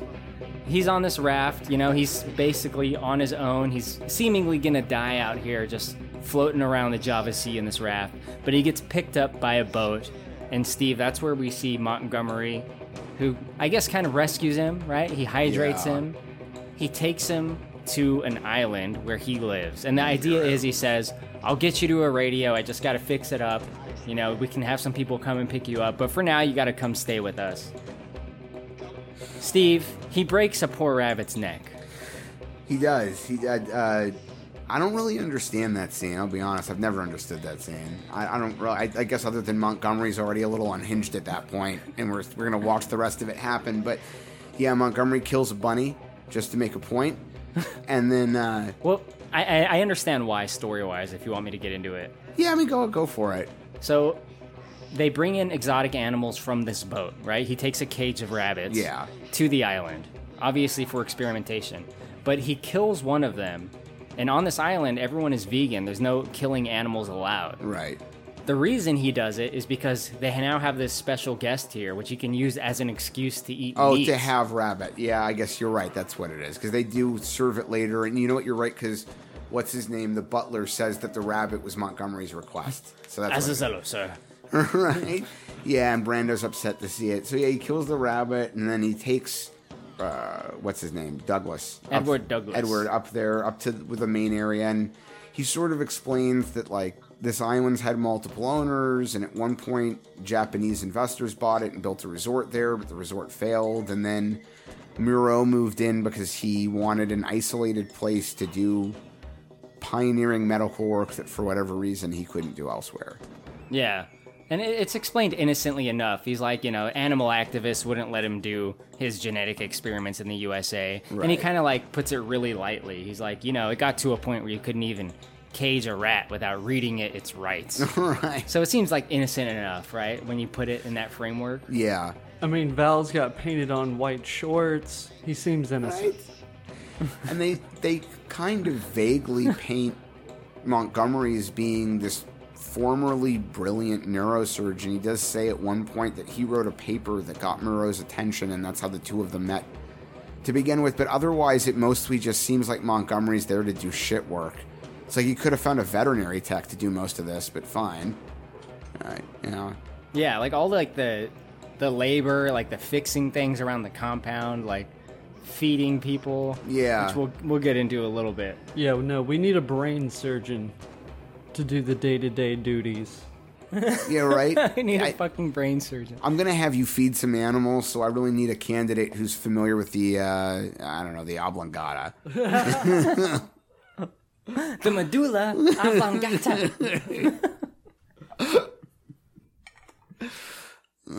Josh. Yes. Edward Douglas is kind of looking around the compound and he's seeing Moreau's credentials, and it's innocent enough. It seems pretty empty, right? There's not a lot of people around. So far, we just have met Montgomery, who's Yeah. Val Kilmer. And as is the typical trope in every single movie where someone is told not to move, he immediately walks away from that spot. Well, I guess I'm gonna fucking venture out. I don't give a fuck. Yeah. This never doesn't happen. Every single time, I'm sick of seeing it. Every time the character starts saying "Don't move" or "Don't leave this spot," you know immediately like the person's gonna move. Well, Val Kilmer like tells him to wait for him while he goes and puts on his like finest Hawaiian skirt. Yeah, right. He says, "Stay right here." And of course, immediately Thewlis is like, well, that must mean go wander outside and find the dancing girl. Josh, we see Aissa, don't we? Oh, dude, this is the finest Fairuza Balk has probably ever been. Uh, she's looks fantastic in this. Unless someone hasn't seen the craft. I was gonna say the same. oh no, I have. Yeah, no, I have. I think she partially like kind of outdoes it in this movie, which is say it a And lot. she is pretty hot. Yeah. doing the belly dancing, it's pretty dope. So, why is her accent? And by extension, why is Marlon Brando's accent? Because I guess she's like his daughter, but in quotations, why do they have these accents? And why is uh, Marlon Brando's just so atrocious? Right? Yeah, I've got an accent that's half England, half Locust Valley Lockjaw, even though I was raised on an island in the fucking Java Sea. It's a cat accent. Oh, clearly it's feline. Yeah. Yeah, well, you know, it figures that they would cast Fairuza Balk to play the pussy. Oh, good lord. She Sorry. wasn't feline very good that day. Ah! Zing. Honestly, though, I really do like her cat-like behavior when Yeah. she meets him. Well, Like she- she, she's like she like puts her face up to his hands like a cat would do. She looks it too. She's got that very kind of feline type. There's an type exotic look about her, Yeah. yes. She's really pretty, absolutely. Who are you? I, uh, I just got here. I came on the boat this morning with uh, Montgomery. Come from the sea? Well, originally I'm from England. England? That's another island. Yes. I've read about it in many books. My name's Edward Douglas. Edward Douglas. You have such beautiful hands. so beautiful. Oh, thank you. So right after this, Val locks.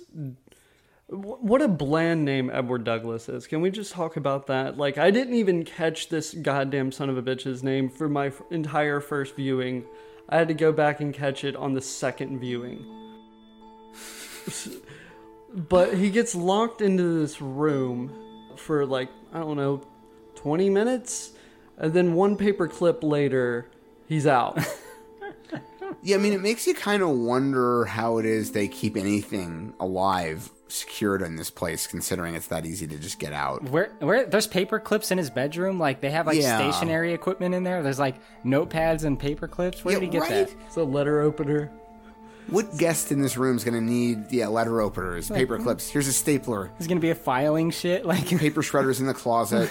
You know, do you need a filing cabinet while you're here? Xerox is in the next room. Like, Yeah, Josh, he breaks out, and uh, maybe you can tell us about like what he sees when he does break out. the Gerber baby. I'm trying to figure out a way to describe the way I felt during the scene. Happy. Yeah, bro, relive it, please. Uh, it was. I felt much like. Uh, I almost called him Edward Blake. Edward Douglas. What a bland fucking name. I was in shock, wonder, and mostly bafflement as he comes across what I can only describe as Beastman. It look like a cross between Steve. Hopefully, you get these. Keanu Reeves from Freaks and Ice T from Tank Girl. Oh my god. Yeah, with the big ears. Yes. Oh, yes. Oh my god, it's like a ah. cross between the, the, the Beastman. I was completely in Boy. stitches when it cuts to like um, Douglas running down the beach, being chased by Beastmen in tuxedos. Ah, man, they should have cast Lori Petty in the Fairuza Balk part. She would have fit right in. She'd be a good alternative, but I do like Fairuza Balk in the part. No, me too. But th- th- the scene that Josh is talking about here, where Edward Douglas makes a big discovery, right? Because he hears some crying sounds, some very like disturbing noises as he's kind of slinking around the compound, Oh, I forgot about the six titties. and he sees these monstrous humanoid animal hybrid creatures, one of which is giving birth to an animal hybrid creature baby, and then the others are assisting in this laboratory. And Steve, Stan Winston, his studio did the effects for this movie. Are they not fucking amazing? They are amazing, and it's amazing they got any of it done at all. Like, they only had 14 people there, and they really needed a lot more than that. And they didn't get the job till late, and they had multiple directors who didn't want the same thing. And when Frankenheimer got there, he didn't think they'd gotten enough people to play background creatures, so he suddenly wanted them to round up a bunch of extras locally wherever they could and give them makeup too. They ended up grabbing a bunch of hippies who were living on some kind of compound in the forest nearby and just making them animal people.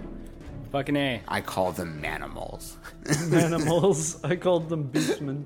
Manimals is Manimals is fine. We can go with that. manimals. The image of the uh, lady beast giving birth to the baby is like one of Richard Stanley's original concept art designs for the Yeah. movie. I think it's one probably one of the few things that carried over to the finished product, right? Yeah, I, I am kind of sad they didn't keep a lot more of his design because I think at the very least the movie would have looked really interesting.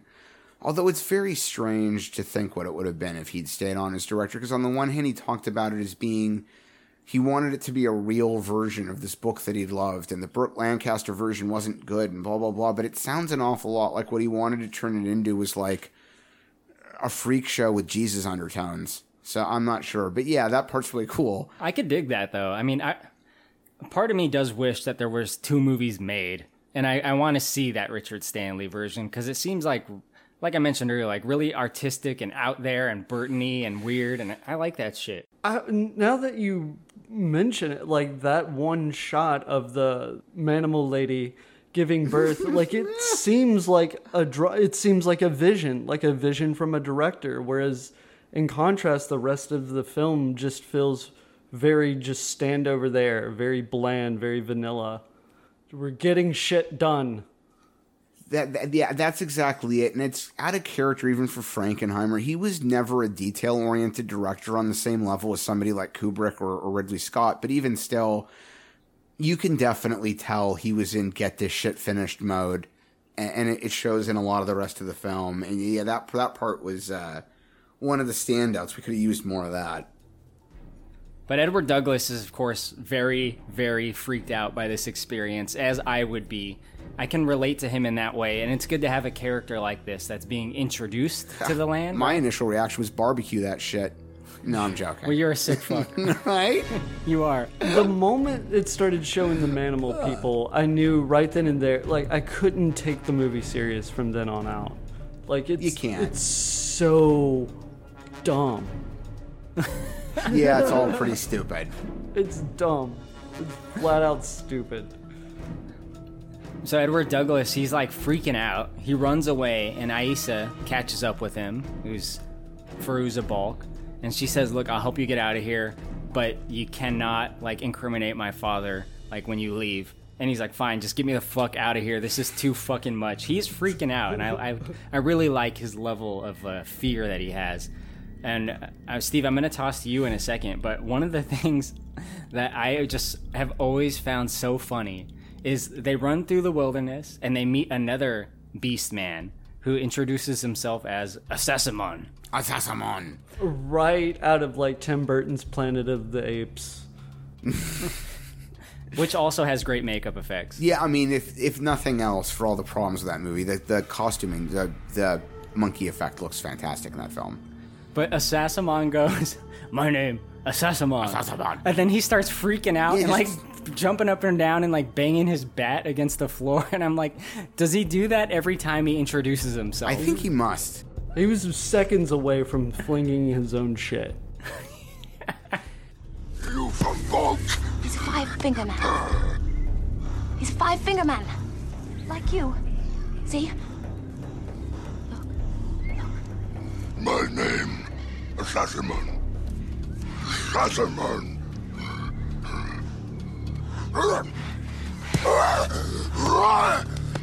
Assassimon! She calls Richard or whatever his name is, uh, Five Finger Man. Edward Douglas? He's a five finger man. Five finger, but it's like, yeah, but the other thing's a, a simian. It's got five fingers too. Like their hands aren't that dissimilar from ours. Their thumbs just more functional. Like, a- like you, he's a five finger man. ah, yes.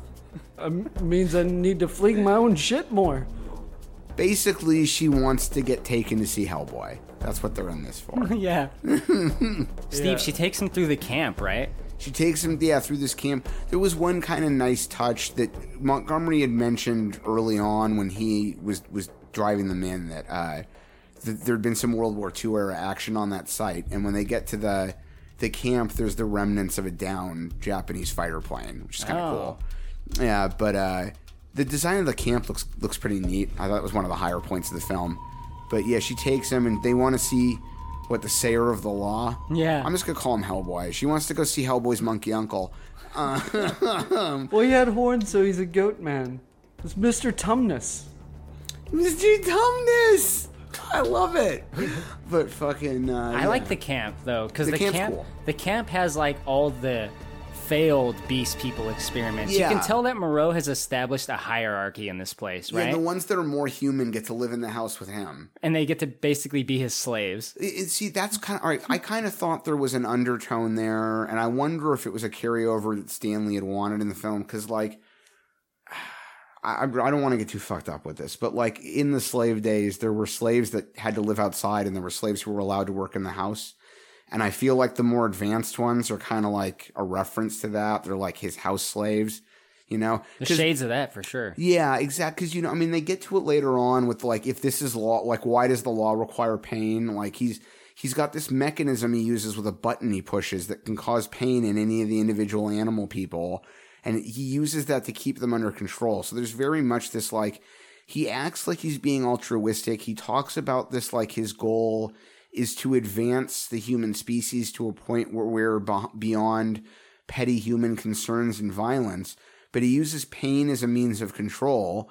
And as we see later on, when you remove control from the situation, animals tend to inherently be violent. And so do human beings. That's one thing I'll give this film. There's a moment where thematically it actually starts to overlap with Lord of the Flies. Yes. where you can see that like under these circumstances well I, i've always been of the opinion the idea of drawing a distinction between man and animal makes no sense. Man is an animal. We are an animal. Biologically we are animals. But uh but yeah i mean in, under the right circumstances when you remove the structure of society we all go that direction you know to eventually to Wonder degree And this movie is trying to say that, Yeah. obviously. yeah definitely I felt like it was hammering it over my fucking head. right I was going to say, never have I seen a film so bold to ask the question, who is the real animal and stuff? Ah, I love the cynic uh, version of you, Josh. It's all about like society, and you know, it's like the script comes across like a like a pot smoking like teenager wrote. You know, Oh, that's not far off of Richard Stanley. I mean, frankly, like the and I mean the dude by his own admission spends a lot of his downtime, I think, doing drugs. So, yeah, But like while Edward Douglas and Aissa are down there in the the peasant animal camp, right? The animal human hybrids of the lower class. They all live in slums. They kind of like have dirty clothes. They're very gross. They're more grotesque than some of the others that are in the main house. I got a feeling they smell like shit. The father shows up, Steve. And this is like the big introduction. I think it's actually cinematically a good way to introduce the character. But maybe you can tell us about the introduction of the father. yeah, he gets marched in on. um God, there's a name for that. I can't remember what it is. It's like a triumph or He rolls in like a king almost. Yeah, it's like the way emperors used to get carried around in the ancient world, where it's, it's like a raft, basically just carried by people, and he gets drug in. He's on a he's on a throne. He's covered in white. He's got white paint on. I was gonna say I immediately started laughing the moment the moment it showed Marlon Brando. Right, and, and by the way, this one goes in that same camp with the Dolphin Man suggestion. This this is one of those wonderful creative decisions that mean John Frankenheimer didn't want to listen to. This was Brando's idea. He just put that makeup on and showed up. Nobody Steve has been paid by the Frankenheimer estate, by the Yeah, way. right? Yeah, I'm. You know, look, I'm sorry, but ridiculous is ridiculous. Like at some point, I would have yelled at him too. I don't give a shit if he's Marlon Brando. What the fuck is your problem? Like dolphin men, white paint. I don't even know if the shit was in the script. His the, his first his first introduction is like two minutes of I don't like being in the sun. It's too hot out here. No, that's just Marlon Brando complaining. Yeah, that's- it seems like it's too hot out here. Like, shut up, Brando. Just deliver your fucking lines already. Calm yourself, Mr. Douglas. Don't add more pain to their already diminished lives. Why have you done this? Don't you feel the heat? As I do. I, I, I can't tolerate the sun. And what it's doing to me and what it's doing to all of us, of all life on Earth. we must return to the compound. No, honestly though, I think that's a good addition because it goes to show how like how uncomfortable this place is. There's two things Yeah. around this scene that actually work for me that you don't get through the screen. One of which is Edward Douglas covering his mouth and his nose because of how bad it fucking stinks Yeah. in the peasant mutant camp. So like that is a good indicator. And then you can't feel the heat. Uh, You can assume it's hot, but Right. Brando constantly complaining about it kind of adds like that discomfort. Like this is a very unpleasant environment I environment mean, to have to be in. Did anyone ask him if he's sure it's not just because he weighed 400 pounds by the time they cast him in this film? Like, that might be part of it. That's a factor. Yeah. What is this accent? The accent. Release him. Release him.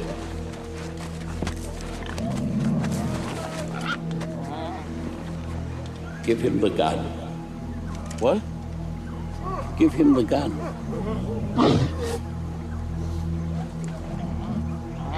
He's very frightened. Give it to him. I'm sorry, I mean, that's the thing. Like, I appreciate Brando really was a great actor, and he had some amazing parts in some fantastic films. But it's like people talk about this legend of Brando, and the last 15 years of his career was all this. He was also in a movie really late. It may have even been the last thing he was in, just a few years later, with Edward Norton and Robert De Niro. I can't remember what it was. I think the heist, something like that, was about a group of guys trying to plan a theft from a, a, a government building in Canada.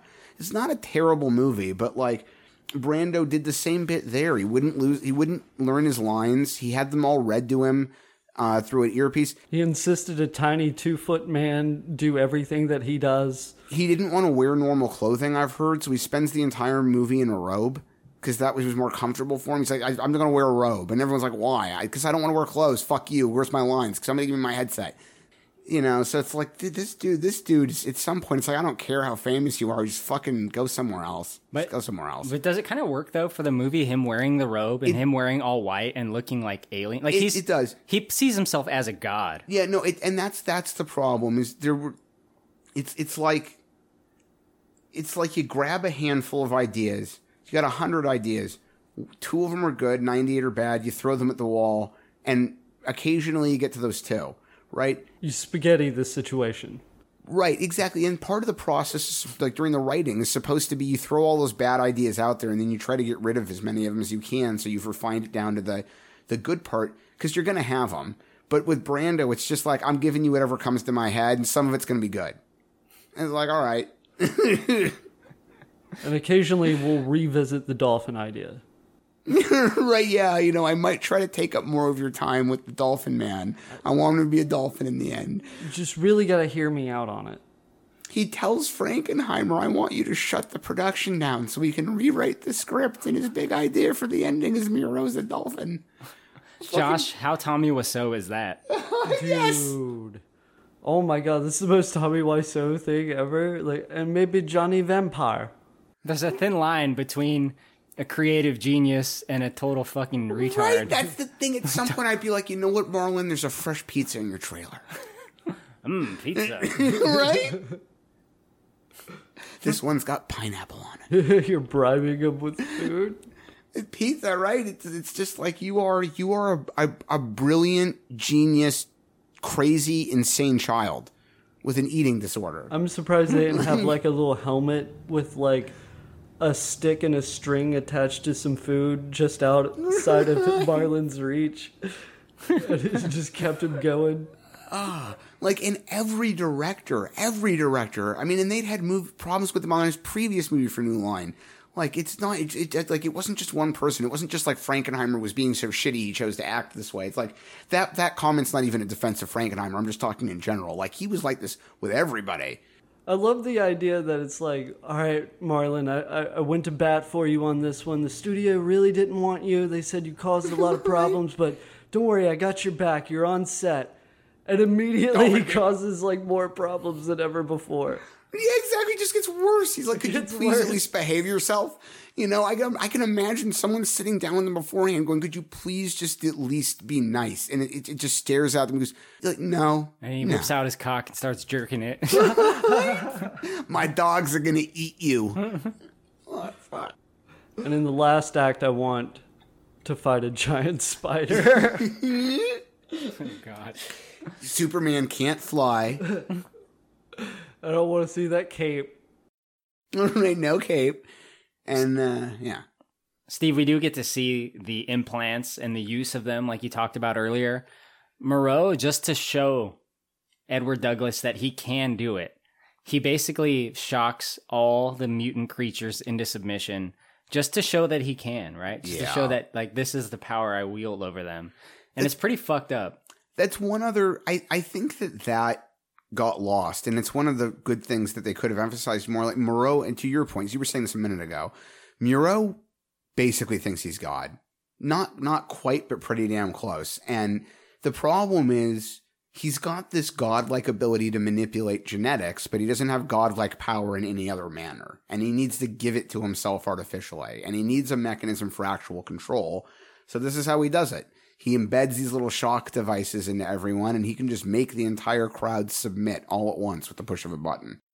I was on board with that to an extent, like the kind of a, a monstrous, like ruling over his like just fucked up experiments until going a little further into the movie when when he gets killed. Like it, the movie suddenly makes me like is trying to make me feel sorry for him and like sad and It's very inconsistent that way. I, I did not feel those emotions because this is a fucked up thing. Yeah, it's kind of you're right. It's it's like on the one hand, this dude's this mad scientist playing God, doing fucked up things he shouldn't be doing with human lives, and on the other hand, it's like oh, but he had this peaceful vision of the world. He was a messiah. Like four or five of them really liked the situation. Yeah, exactly. Yeah, there's like three good ones among these dozens of tortured souls that he fucked with. yeah. Of course, his homies like liked it. They were like living in the mansion. They got tuxedos, right? And there's the the one gentle one, his son, who ends up just getting fucking left there in the end, and I'm sure got eaten three days later. Oh, absolutely. I want to talk about those guys because he does take Edward Douglas back to the compound. By the way, continuing what I said earlier, Edward Douglas is thoroughly fucking freaked out. He says a line that I've always loved. This is the most outrageous spectacle I have ever witnessed. Which applies both in movie and during production, I'm sure, right? but when he takes him back to the compound, Moreau introduces him to his children, which that's how he refers to them as. There's Wagdi, Azazello, and M'Ling. Mr. Douglas, first of all, for the sake of propriety, I'd like to present my children. Hello, I am Wagti. How do you do, sir? I'm Azazello. My name is M'Ling. You've already met my beautiful daughter, Aissa.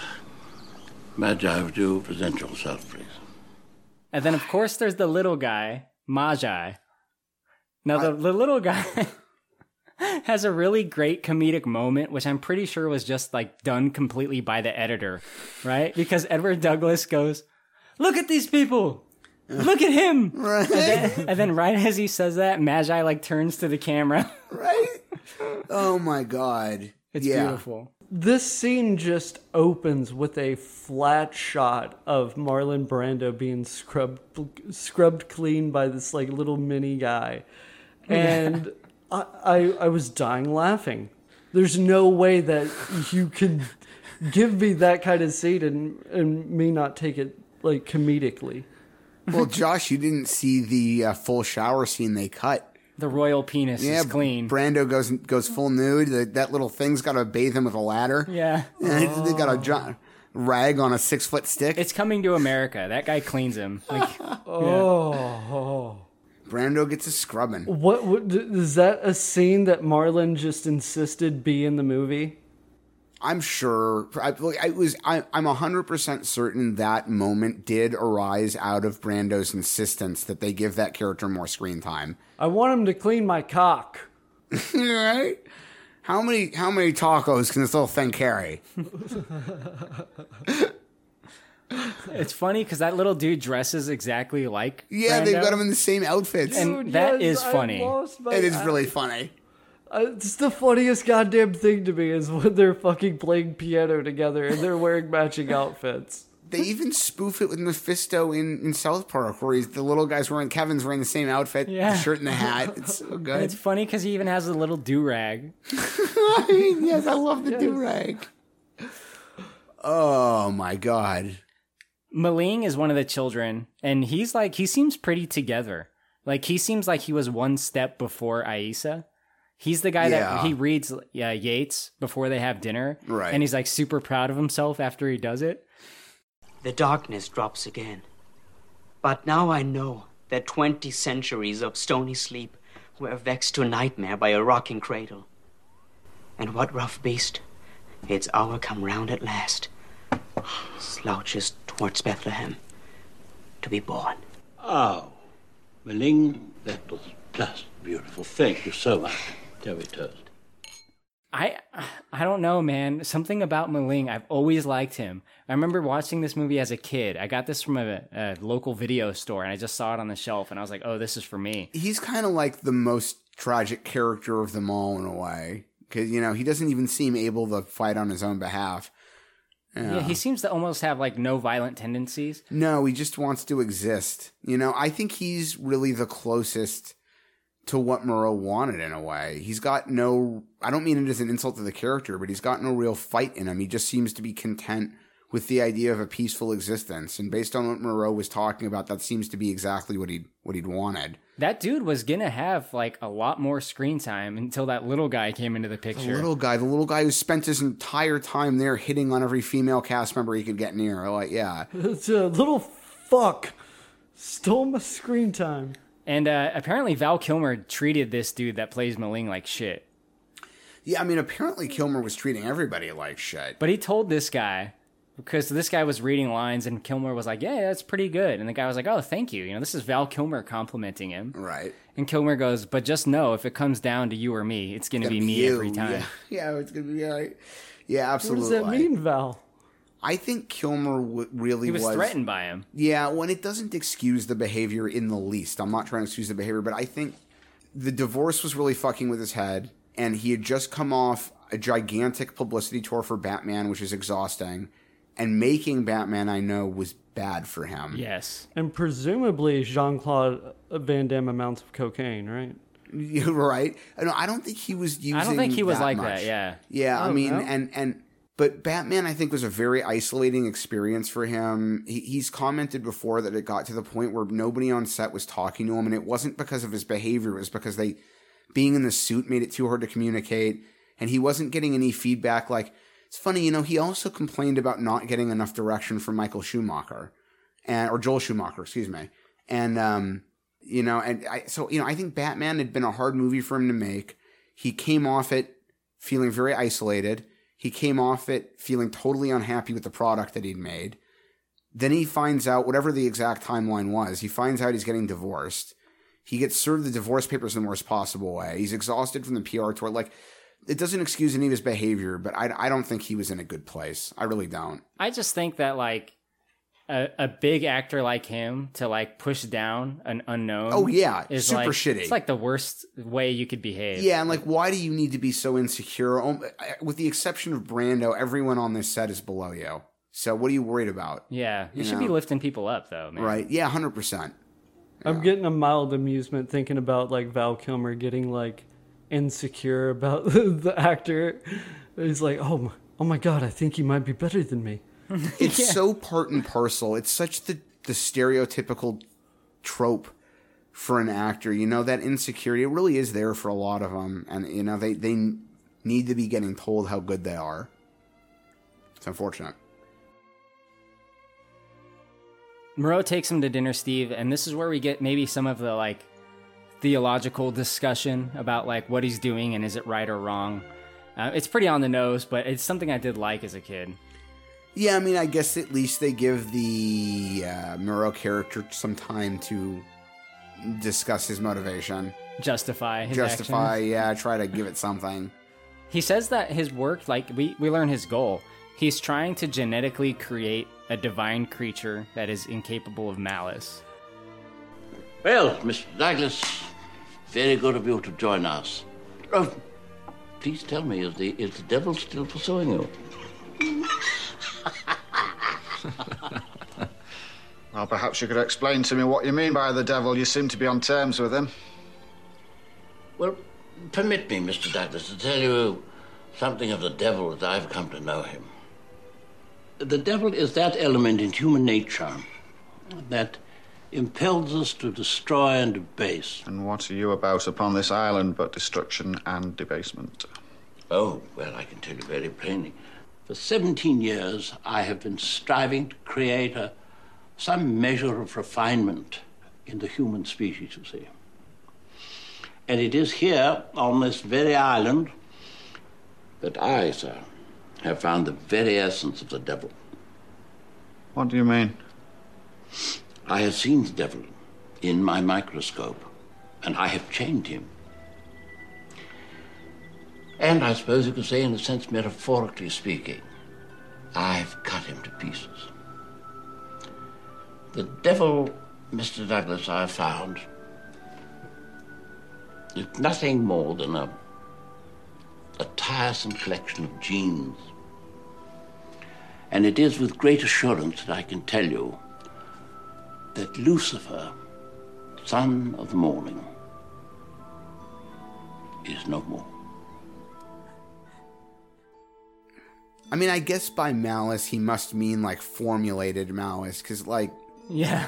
You know, like like dogs or domesticated dogs are like the sweetest animals in the world. They want to be near people. They they like being comfortable, but you know, even they'll get get shitty with you know because they're animals. We're all animals. You know, hell, even a normal human being, I guess that's what he wants to get rid of. Would, would just snap sometimes. So, you know, I don't know what you're aiming for. I'm not aware of the existence of an animal that is beyond that capacity. He just tries them all. He's Yeah, like- exactly. Even blatantly like violent ones. He's like right, yeah, some of them are hyenas and shit. a It's like- hyena is the worst idea you could go for. Yeah, I mean, hyena's whole existence is literally a violent fight for survival. It's not. Even, it's not even a matter of just needing food. It's like you live in an environment where some of the other animals you live with are trying to also kill you. Like, Yeah.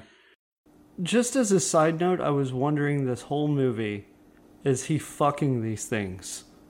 so what's really funny about that is in Richard Stanley's mind, one hundred percent yes. Stanley, his and it goes back to his original sketches before he'd even sold the film.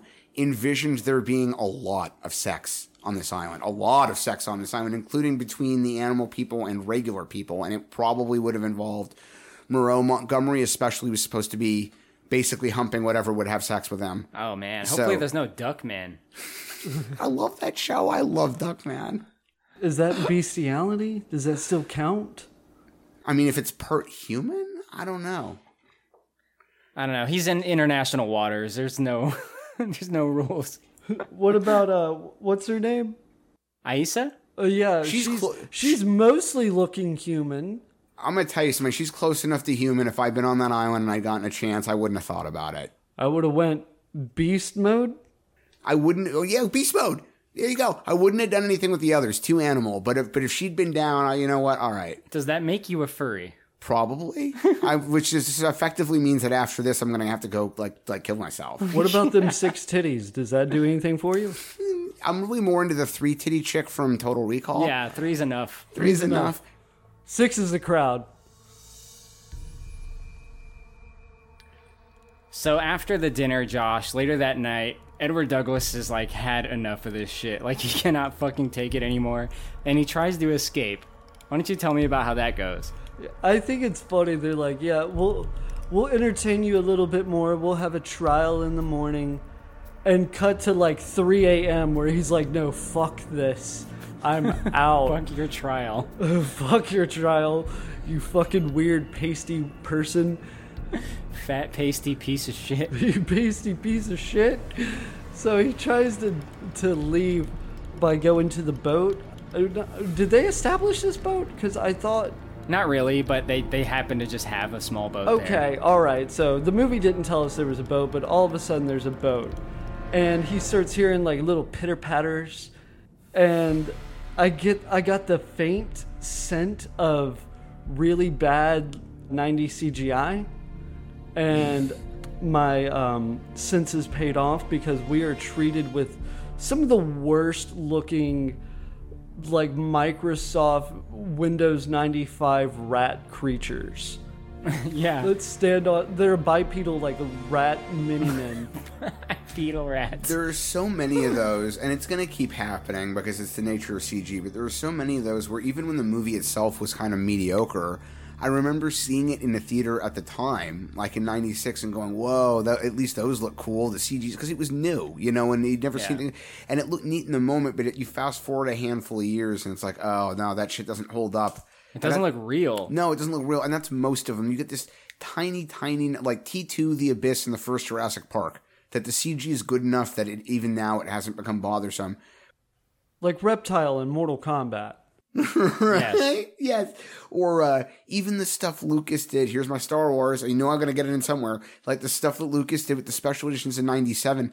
I don't even necessarily dislike all the individual changes themselves in terms of intent. It's just some of the CG. And this guy owns ILM. Some of that CG did not age well. No.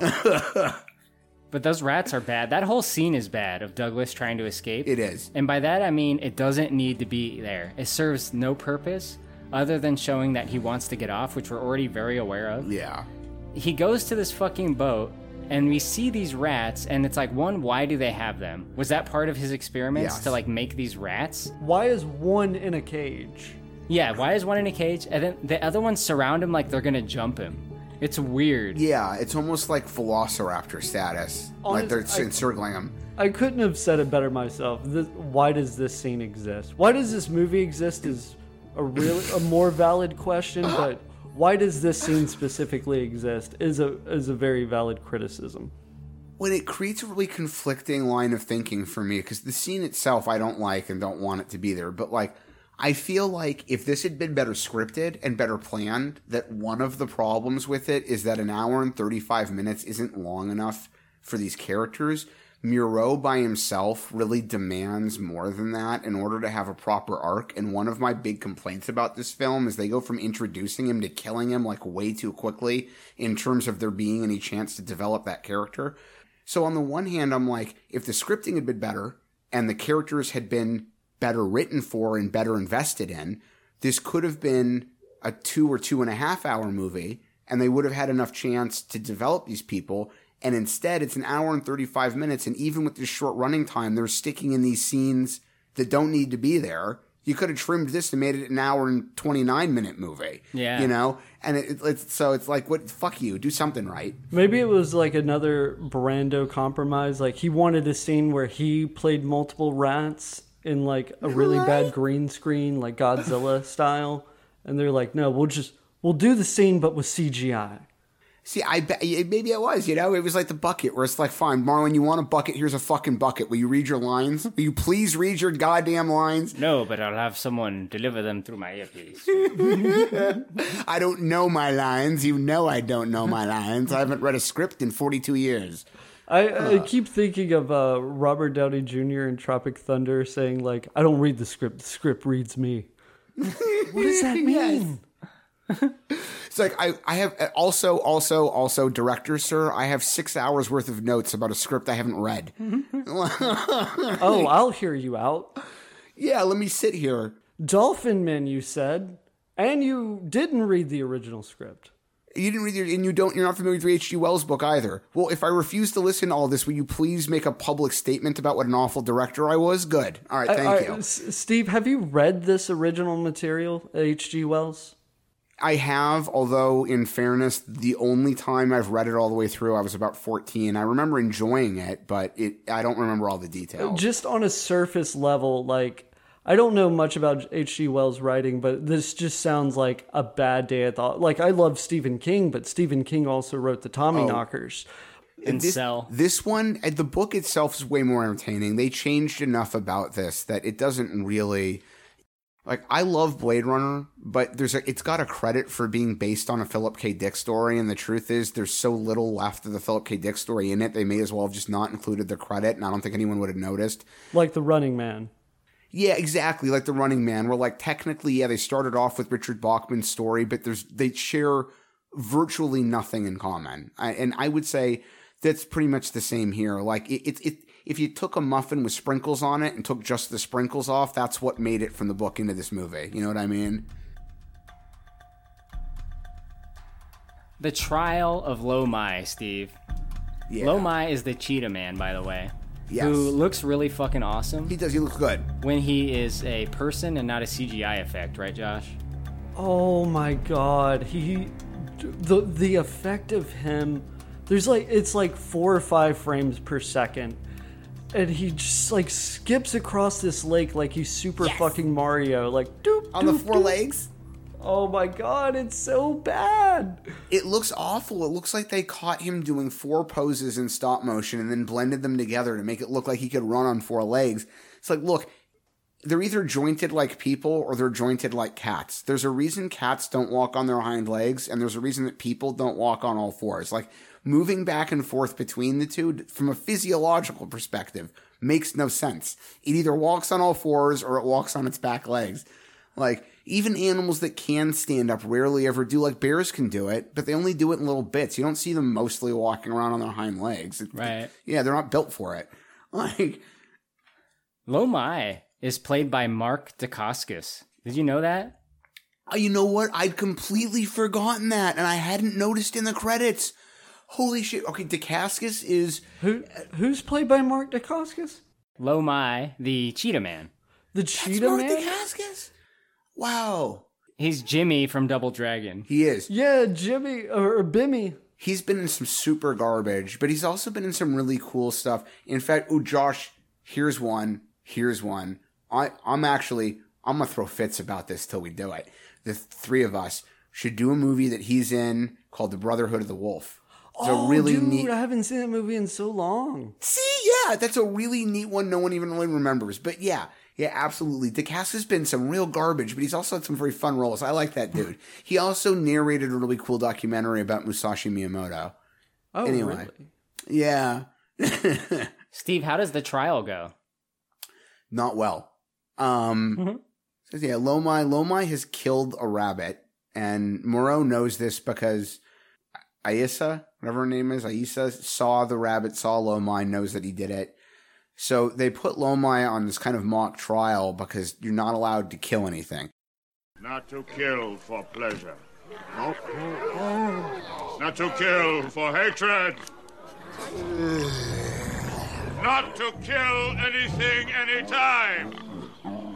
That is the law. That law has been broken. None escape.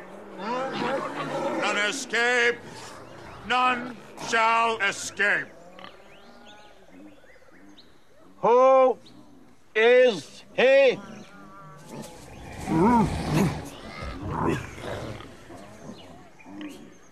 Who has done this? Evil is he who breaks the law. Do you hear, Lomai?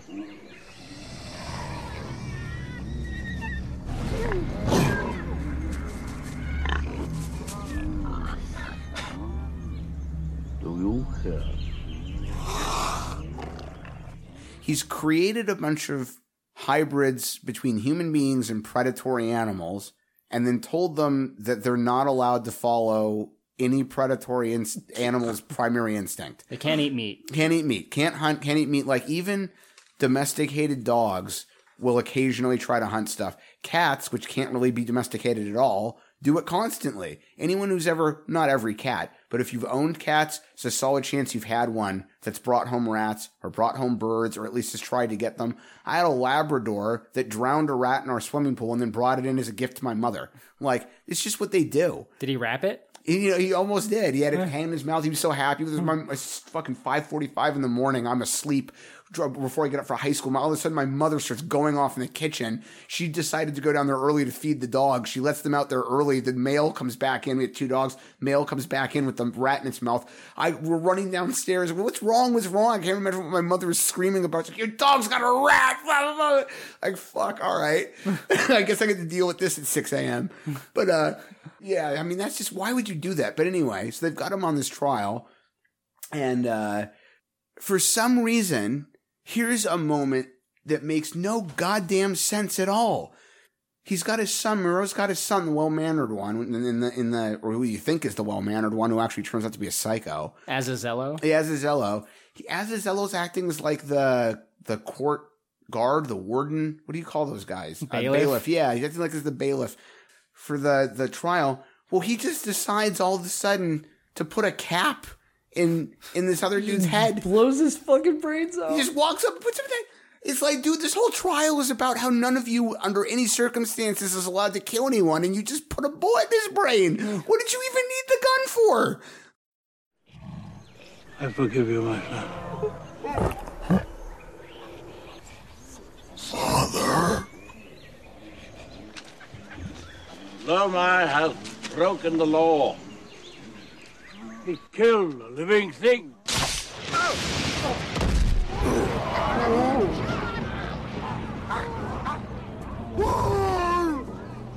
Oh my God. What have you done? I'm sorry, Father. I thought you wanted me to protect the law. And so, and then when the animals start freaking out, Moreau responds by by hitting them all with his pain buzzer. Yeah, Uh, that's how he handles his problems. Right. So now, But now- it, the fucked up thing is that Moreau, this trial was just like a mock trial, really. Yeah. Because he forgave Mo, uh, Lo Mai. Even though Lo Mai, the cheetah man, went to attack Moreau Yeah. just for the accusation of killing a rabbit, which he did do. He charges at Moreau. Moreau shocks him. Yeah. And then Moreau puts his hand on his head and says, I forgive you, my son, in a Right. very Jesus Christ like way. yes, while he's wearing white robes. Right. You know. But then here comes Azazello and just shoots him anyway. Yeah, he's just like, I'm gonna kill you. There's a moment where Moreau asks where Temuera Morrison got uh, the fucking gun, and like Val gives M- Moreau a look, and then gives Edward Douglas a look, and I'm confused. Val shrugs, and it's never really answered. What the fuck? It's funny Yeah. because like Azazello looks at Montgomery. Montgomery looks at Douglas. Douglas looks at Montgomery. Montgomery looks back at Azazello. Azazello looks back at Moreau. It's like this weird domino effect of And- like looking at people. Azazello looks over at Lando in disguise. This is w- the one moment in the film that I really will just blame Frankenheimer for. That one scene. He he should have noticed that there was no motivation to what they were doing. I have a feeling by the time they got there, it was just like, just film it. Just film it. We need to be done. You know what I mean? And then they all give blank expressions. Okay, next scene. yeah, exactly. You know, it's all shrug. Uh, well, I don't- he knew because several other directors had said, "There's no way I'm getting myself involved with that shit show," and he'd heard he, he managed to get a three picture deal out of the studio for taking this job. So I think I think part of it was just just I want to get done with this so I can move on to something that I actually want to make. But yeah, Now this is where Hyena kind of becomes the main antagonist of the movie, and he continues to be throughout because you kind of get the impression that Hyena Man was friends with Cheetah Man. Yeah. right? like they were buddies. They were homies. The, another thing that doesn't make sense is like the animal people of different species are friends, even though the animals they represent would not get along in nature. Like, yeah. I'm just still like, I find it super amusing that they were like, "You half leopard man, why did you kill? Why did you hunt? Yeah, why did you do what leopards do? How were they eating? Are they like you expect a half leopard man to eat a salad? Yeah, they take a lot of ranch though. Yeah, well, you, yeah, it's a ton of thousands. They're going through a bunch of Hidden Valley. The amount of Hidden Valley dressing getting delivered to this island, Not Italian, it does not agree with me. right? I, there's just some dudes like I've never seen so much blue cheese go anywhere. Yeah. Um, but these are the ones that live in the encampment out by themselves. Lomai doesn't live in the main village. So, like, what are they eating then? Are they getting food delivered to them? Kibble. Kibble? Yeah, they're not allowed to hunt. Like, you know, you, you, you you don't like, like, you can stop your dogs from hunting, but you're feeding them. So, like, you got to give them something else, Yeah. right? How do you feed a hundred people on this island? You know how much kittle kaboom I'm going through? Yeah. They're not growing any fruit. There's another one, dude. It's another part. Like they could have had this movie be two hours long if it were well written and given it more background. They could have had an orchard or something there, and Moreau's making an attempt to give them something else. But no. Hyena examines the body of Lomai and finds like a massive computer chip on his rib. Like this thing is fucking big, right? Yeah, yeah. A little figures. He finds the shocker device. Really. And he realizes he puts it together. He's got enough smarts to realize that this is the thing that causes the pain. I think they know that the pain stems from their your chest. Yeah. And that's like kind of how he puts it together. And he removes his own implant, doesn't he, Josh? He does. They're getting smarter. he rips his implant out, and then you we get a scene where where Val is just passing out drugs to all the Yeah. all the animals. I don't know if you guys noticed, but at one point he gives the little tiny guy a little shot, and he just starts wigging the fuck out. I was very fascinated. My eyes were drawn to whatever that little tiny guy was doing whenever he was high on drugs. What is it you're giving them exactly? It's a combination of endorphins and hormones. Keeps them from retrogressing. Retrogressing into what? Well, it isn't pretty. Well, it certainly seems to improve their mood. Oh, that's my contribution. Add a little methamphetamine, some morphine, some shrooms, and some other shit. Keeps them mellow, keeps them, well, keeps them coming back for more. Yeah, I mean, he does say that there's like meth and shrooms and a couple other things in this concoction, which is also like their their supplement, right? Yeah, he's been giving at Moreau's instruction. Montgomery is supposed to be giving all of the animal people a monthly shot that stops the animal part of their genetics from completely taking over. I, I, I get, I guess the the idea is kind of like a fly situation with Jeff Goldblum, where like if they're not getting the drug, the longer they live, the more the other thing becomes the dominant thing. Yeah. But that it's strange, doesn't really make sense. But yeah. Yeah. Sure. So they're all getting this drug and he tells Richard or Douglas, whatever, at one point that uh that yeah, I, I put I put coke and uh, LSD and some other things, little small quantities in this concoction so that they stay in a good mood, which just further and they keep coming back for more. yeah, but which just further underlines the point that like Moreau's whole idea is obviously an abject failure because these these people, for lack of a better term, are all constantly really way more prone to giving into their animal side than like they've got to be given a drug that stops them from physically changing into a full blown animal. They've got to have pain devices in mock trials to stop them from hunting. It's like, dude, all you've done here is create animals with some human-esque features. Like, I hope that's what your goal was, because that's all you ended up with. yeah. Like, It lets you know the by the end of the movie, every manimal on that island was going to be dead within a month. that well, that's the other thing. I mean, I don't want to blow the end, but it's just like, well, then what happens to all of them from here? Because it kind of seems like what's left of the nice ones are going to get murdered by all the others. It seems like it's just, just going to be Lord of the Flies, and then they never tell you whether these things are capable of reproduction. So it's like now you've left a bunch of these animal people on the island. I think the mean ones are going to murder the nice hmm. ones, and then just just fuck.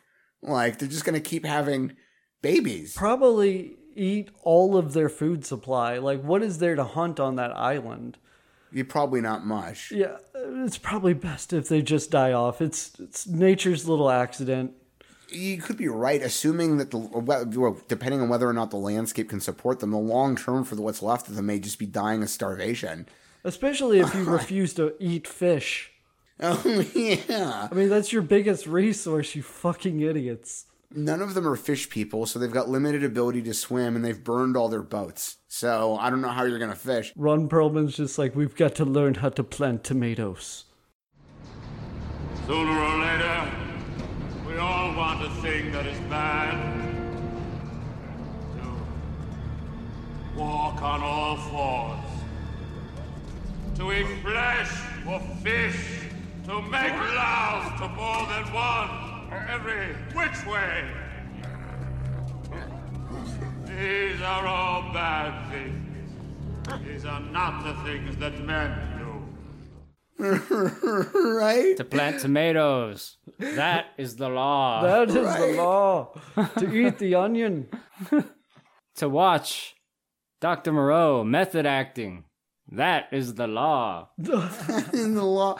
I mean, that's another thing, man. Like, I, I, obviously, Brando was phoning it all in on purpose, but for all the talk over all the years about how Brando is supposed to be one of the greatest actors who ever lived, you look at the last few movies he was in, like this, and even Don Juan DeMarco, and the, the one he was in with Ed, Ed Norton and, and De Niro, or all of them. He's got people feeding his lines in the headset. It's like, this dude is phoning this shit in. Godfather's a banger, though. The Godfather's a banger. Like the dude had had his time, you know. Yeah. The- the Godfather's a banger. I mean, and, and but by the time you anything much past about the early '90s, if Brando's in it, he's just like, I'm just here to be here. Hmm. The best part about Godfather is when the tiny two foot version of Godfather is also talking about. Yeah, that was Al Pacino. His son Fredo's upset because he's giving the family business to the, the little one. The little one. I've got to watch this movie. I'm giving this to your little brother, and by little brother I mean your older brother who's tiny. He's two foot, but he's older. My name is Luca Brasi, sir. Uh, At this point, Hyena Man shows Val that he's taken the implant out. I don't I don't know why he decided to show it to him. It seemed like you could have had the the upper hand with a surprise, but yeah. it just gives his hand away like, all right, I ripped this out. And Val's immediate reaction is, all right, this some bitch has got to go down. Hyena, come. Pain, No more.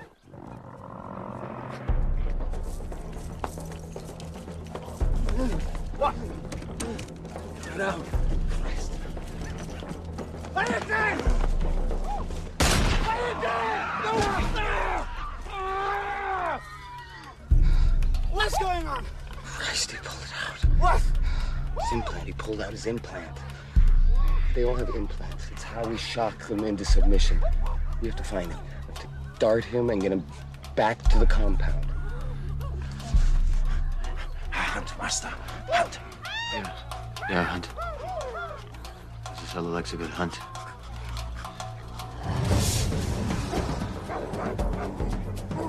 The only thing I can think of is it's almost something. It's almost like something a little kid would do when they didn't know that they weren't supposed to do it. Like, look, Dad, I pulled this thing out. You know, except he knew he wasn't supposed to. Look, Dad, I pulled the implant out of my chest with my claw. Yeah, exactly. I was about to say, I pulled the shock implant out of my collarbone. He's like, why are you showing me this? You, you know you weren't supposed to do that. You son of a bitch. You need stitches. Right, you, you it's great. Now you and Dad get to go to the hospital. Let's go to the hospital. No, hospital, schmospital. I gotta put my son down. He took the fucking shock collar. right. I mean, that's probably the most sensible thing, though. I mean, you don't that that once that thing goes running wild, it's gonna literally just start killing people, and they do. Yeah, Hyena kind of gathers a group of other disgruntled, like-minded manimals, peasant animal mutant hybrids, and they like they they they kind of want to escape the tyranny of Moreau. It seems like, right? Yeah, I think they want to get rid of the dictator. yeah, they want they want to start a revolution. Has begun! Generation X is in effect! So Moreau at this point's been on screen for all of like 20 minutes, and they murder him. yeah, he does get murdered. They play his piano first, very shittily. They managed to get three or four whole scenes out of uh, Brando during the 45 minutes he was willing to work. And uh, you know, We can't gloss over this bucket scene. So what's the story with this bucket? Well, that's the story with the. I just kind of touched on it before. Like that was not part of the script. Brando at one point said that he thought it would be a nice touch, that he thought it would look good because it was his funny way of keeping cool. But then he also had the dolphin idea, and he wanted it. And he wanted they had nothing there to use, and he apparently picked it out. And the prop people just cut a hole in it and put it on his head. And he he made up the part where ice is dumping the ice in it for him. And and in his head, he's thinking the ice is how the dolphin is hydrating itself. But I mean, that's just goes to show you how off the rails this whole thing was. Is by the time they got to here, Brando's like, I want that bucket on my head, and I want her to dump ice into it. And they were like, "Fucking fine, we read your lines. Just here's the here's the goddamn bucket, Marlon." So just do it! Like, fuck me. Wow, oh my god. So this is just literally like a remnant Yes, uh, this is the vestigial temper tantrum. Yeah, like, and I'm just like, I, again, I think everyone ultimately was a little bit in fault at fault, all including Frankenheimer. He could have could have been a little, especially because this is the third movie he had taken over. He had a reputation for doing this. That's why they wanted him. He had he, this is the third film he'd taken over from a director who wasn't working.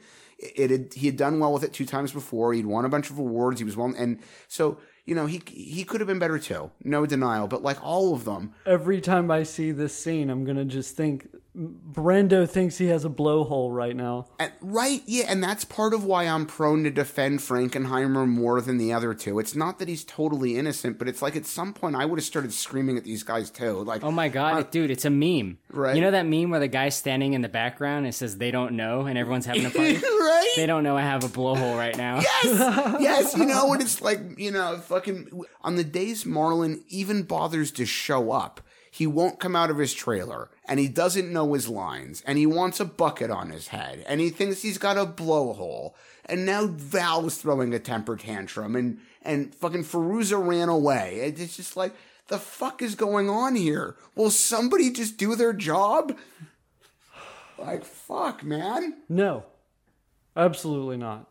And of course, when it comes down to it, every single one of them thinks it's the other one's fault. And it's like, it's all your fault. Just shut up and do your job. So Hyena in the main house with Moreau, before he kills him, I think there's uh, some level of Hyena trying to understand his existence here, right? I think he does plan to kill Moreau and kind of like try to take power because he's tired of being like under the fucking fist of this dude. But he wants to know like, why am I here, right? He asks him like, why did you make us? And Moreau basically doesn't give him any satisfactory answers and gets his ass eaten. Father, I must ask a question. Please. What am I? I call father. Yet we are not like you. What are we? Father! You are, you, you are my children. You are all my children. Tell me why you make the pain. If we are your children, Ah. You see, you are my children, but law is necessary. if there is no more pain,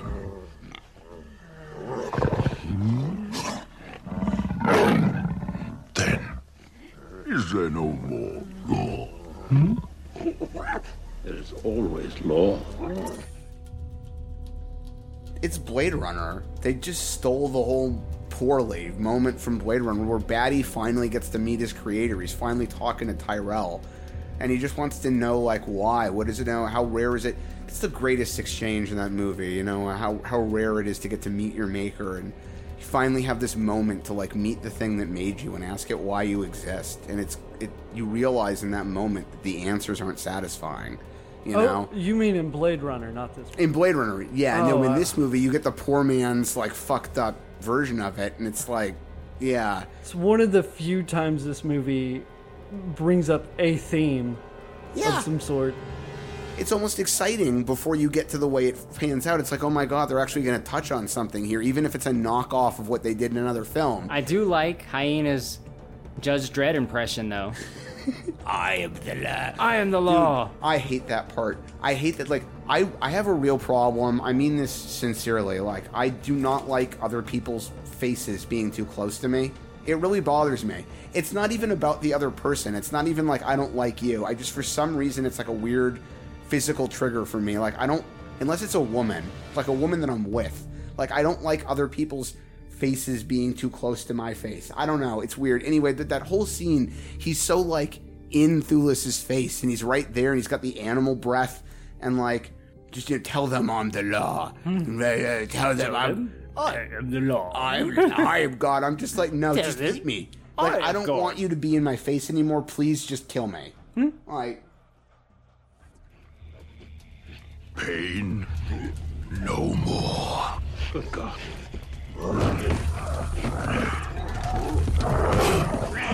What are you doing? To walk on all fours. That is the law. To slurp up our drink. That is the law. We are not men.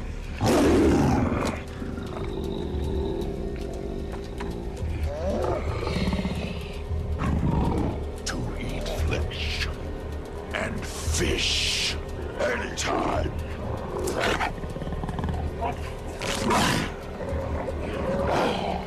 That is the law! Now I am the law!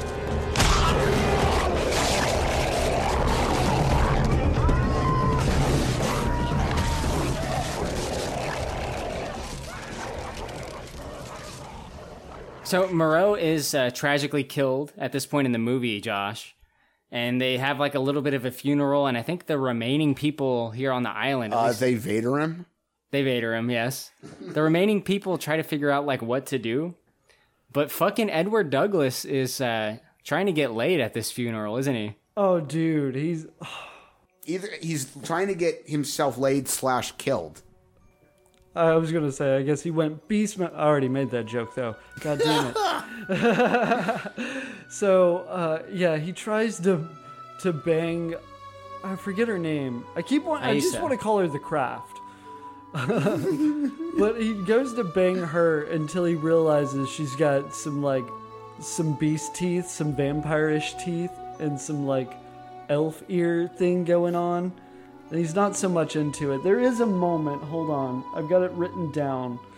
He's like, if not for you, I would have said your father had failed or something to that extent. Uh, it's Oh, like, yeah. because I, I want to fuck you. I mean, you, you're not like the other ones. You're hot. yeah, I find you sexually attractive, so I'm going to call you your dad's singular success. Uh-huh. If they were all sexually attractive, I never would have objected to this genetic experimentation. Maybe it's just like he's a last ditch effort. Like he knows everyone's gonna die soon. He's like, I just want to get laid one time. no, I just want to die while the world, or fuck while the world's burning around. I've been on this island for so long, I will bang a manimal. Manimal. At this point, he's been on the island for maybe a week. Like, That's a long time for him. it is apparently is. Yeah. This is due to the chronic masturbation problem, you know. like, Steve Montgomery doesn't handle this death well, does he? no, Montgomery. Mon- Montgomery's really the one who apparently wants to die. He just goes total raver style, breaks down. Ha- just, it, it- I mean, this is where we really get the Lord of the Flies meltdown, where they all just give in to their most animalistic desires and do whatever they want. And uh, I guess it's another not so thinly veiled allegory there that like the animals that were supposed to be human give in to their animal side Montgomery who's supposed to be human goes with them. Well, Steve, where do, where does the line end between animal and man and stuff? Oh, if only that in question had been asked more intelligently by the movie. I mean, like, yeah, I just just totally misses. There's so many good films where that's addressed in some way. Like, what's the line between a man and a human? What's the line between a human and a machine? Blah blah blah. And, and it's supposed to be. Well, actually, it's not even really supposed to be the underlying. Like H.G. Wells' underlying theme in this was really more about God's I mean, not God, man's inclination to want to play God more than anything else. And this version of it really is more about It's really a Lord of the Flies ripoff with animal people. They even I would say the fucking human centipede answers that question better. Yeah, exactly. You know, they hmm. even turn Aissa into into poor piggy. She becomes the fucking sacrifice. I really like though Montgomery's like impression of Brando. It's great. I was about to say that's the best part. I was in stitches. Do the Castillo pearls before swine, lest they trample them under their feet. And then give not that which is holy unto the dogs. What does she need? Animal or man? What am I looking for? Need a kiss? There's a scar. See, and this is another weird one. Is like they're the two of them were depicted as having this huge feud, but Kilmer has said in the past that he would only do the impression if Brando gave him permission to. Like out of respect, he wouldn't impersonate Brando without permission. It's like, did you two hate each other or not? like, I, I like that he starts to lose his mind, and and from my perspective, he just like goes down like a rabbit hole of drugs because he seems Yeah. pretty fucked up the rest of the movie. it's almost like I see him channeling a little bit of Madmartigan in that. It's like Madmartigan on hallucinogenics. Yeah. uh, Azazello, who was like the house dog man, changes sides though. Like after Moreau dies, he immediately joins Hyena's crew. This dude was a piece of shit the whole time. yeah, I mean that's the thing. That that dude clearly was never into it. You don't snap that quickly if you were ever on board with it being the other way. There's no resistance at all. I was expecting there to be a, something more to his character that explained this erratic behavior, but I guess he's just like what, a s just a psycho for no reason. yeah, he is just a psycho. I mean, again, going back to my point, like I, I wouldn't want this movie crafted by this group of people to be any longer than it was. But if it had been crafted properly and competently, I, again, at, at two, two and a quarter, two and a half hours, they would have had enough time to give some kind of motivation to that character. And instead, it's just like, eh, shit's going to hell. I guess I'll help burn everything down. I'm Azazello, sir, and I'm a psycho. Yeah, right. He starts off being so well mannered. I told Corey I, I I like to imagine it was in that very moment George Lucas was like that right there. That's gonna that's gonna be my Jango. oh my god, uh, slash Boba. That guy's gotten to play both sides of that fence. That dude's in like everything Star Wars now. Like, right? And yeah. they they uh, he got to do the redub for the special. I can't. God damn it! Now I'm angry. I can't remember the original actor's name. But when they redubbed Boba's voice, in, there's that moment in I think it's an Empire where Boba talks to. There's a few actually. Where Boba talks to uh, Vader or to somebody. I need him alive. Yeah, right. And they they ended up redubbing the original lines with Morrison's voice so it would line up. Yeah, Yeah. the original was better. Right, it was. He's no good to me dead. He's no good to me dead. I get that choice, but Boba's original voice is so fucking awesome. It is. It was way better. and I way like I get it. I get it for the sake of that continuity he was trying to do, but Lucas has gotten way too caught up and I'm going to do it because I can. Yes. Hmm. Anyway, yeah. Azazello, he rips out his implant, or rather, Hyena rips out his implant, which Steve is missing from the Amazon version. That's another moment of violence. He approaches Hyena and he says, I know where guns are. I can give you guys guns. Let me join you. Just take out the implant. So Hyena approaches him, and this is the part where it's cut out of Amazon Prime's version. He reaches in his ribcage and rips it out in kind of like a sadistic pleasure. You saw that, right, Josh? Yes, yes. It's funny. So the torrent you, you watched must have been, or I'm sorry, the legal rental you watched must have been, The legally acquired copy of the film, yes. right? Must have been a rip from like a director's cut home video. Funny, I've I've got a copy of it on a Japanese copy of it on Laserdisc that I think would have the original cut, but I just watched it on Amazon out of convenience. And I'm thinking about it. Thinking about it, I realized that you're absolutely right, but I didn't notice while I was watching. It's funny. It's around this point in the story where Douglas, who had previously been trying to figure out why the fuck is he on this island, I guess kind of gets his answer, although it's pretty vague. It's an answer that makes no fucking sense. It makes no sense. Like, I, do you want me to say it? Yeah. Or He ends, he discovers he's known the whole time that he must be there for a reason. Moreau has been trying to create a cocktail or a method so that the animal people won't need the serum anymore. He's been trying to create a way to just stop them from regressing entirely. And Douglas discovers that after they got him off the boat, they stole DNA from him because his DNA is supposed to be the basis for this fix. And it's like, all right, but how did they know who the fuck you were beforehand? How did they know which boat you were going to be on? How did they make your boat sink? Why did they leave you floating in the ocean with two other people for days before they retrieved you? How did they know exactly where you'd be? They when caused found his you? plane crash. Yeah, did they cause the plane crash? Like, and how is it possible?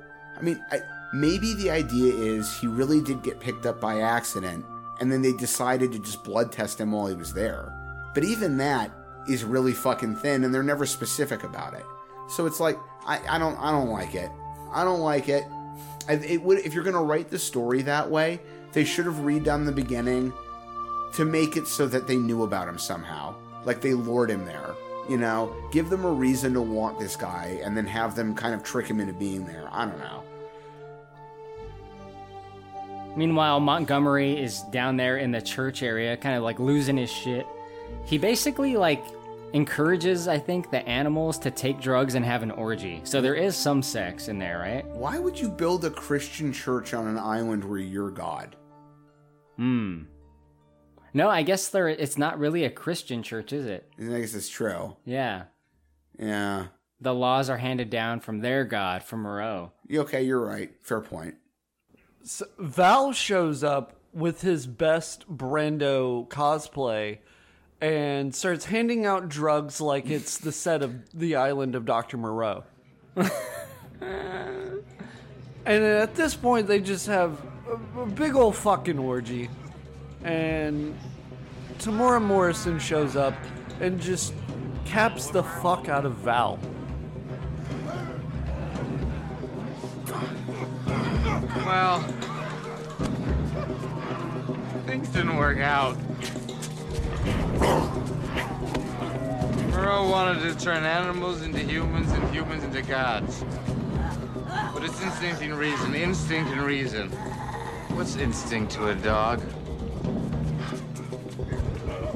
To hunt, to kill, master. To run with the pack. I want to go to dog heaven.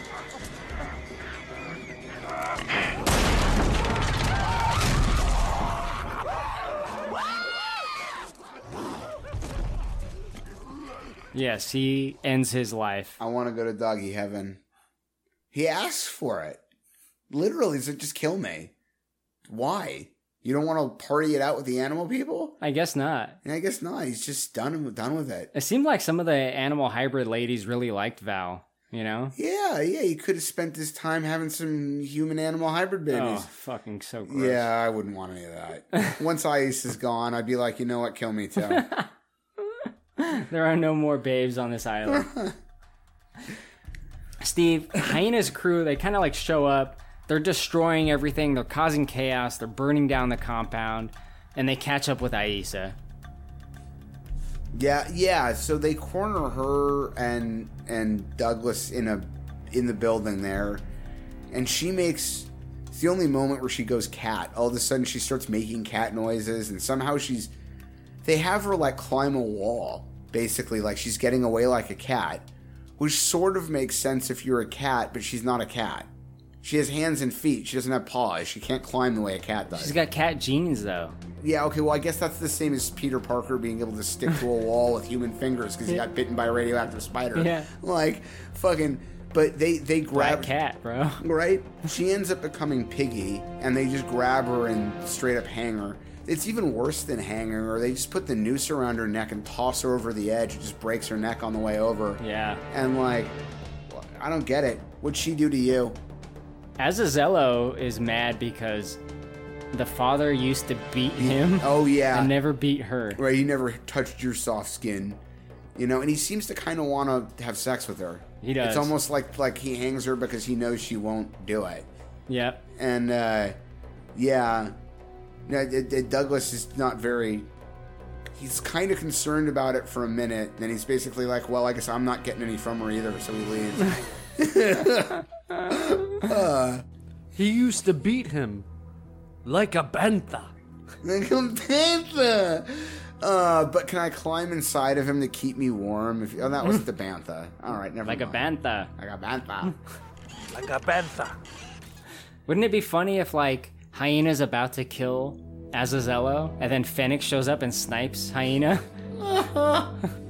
Uh, I, I mean, look, as a Star Wars crossover, it wouldn't have been any worse than the holiday special.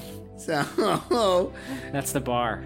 oh, it's Yeah. true. You know, I, hell, if this had been a Lucas presentation, probably would have been the same movie, just with more CG. Like, So, Josh, Hyena is really doing some crazy shit here. He's setting buildings on fire. They got machine guns at this point. They're fucking shooting people. It's like fucking RoboCop.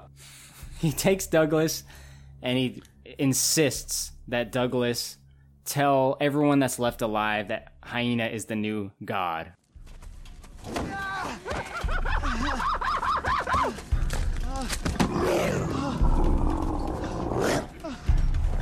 Five man. Please tell them that I am God.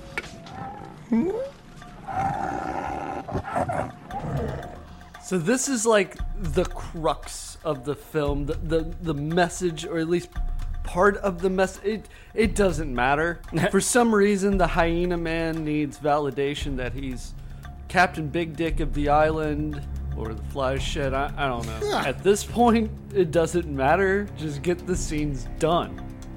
He he kind of tricks him into killing his own men by like suggesting because they all ate Marlon Brando, they all received God slash Godfather powers. But there can only be one numero uno God, right? You're right. You are a god. No! Again. You Ah, are a god. You're all gods.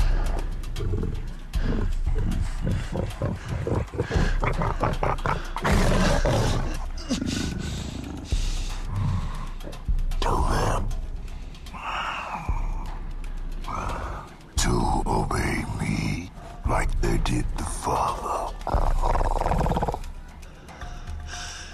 You all killed the father. You all ate his flesh. So who is the new father? Who is God number one? Who should they obey? Him?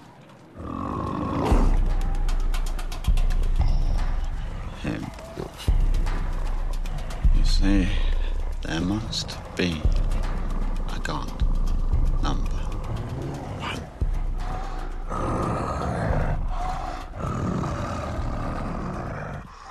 He outsmarts them, doesn't he? He uses his human intelligence to outsmart these dumb fucking animal mutant hybrids. hyena human hybrid.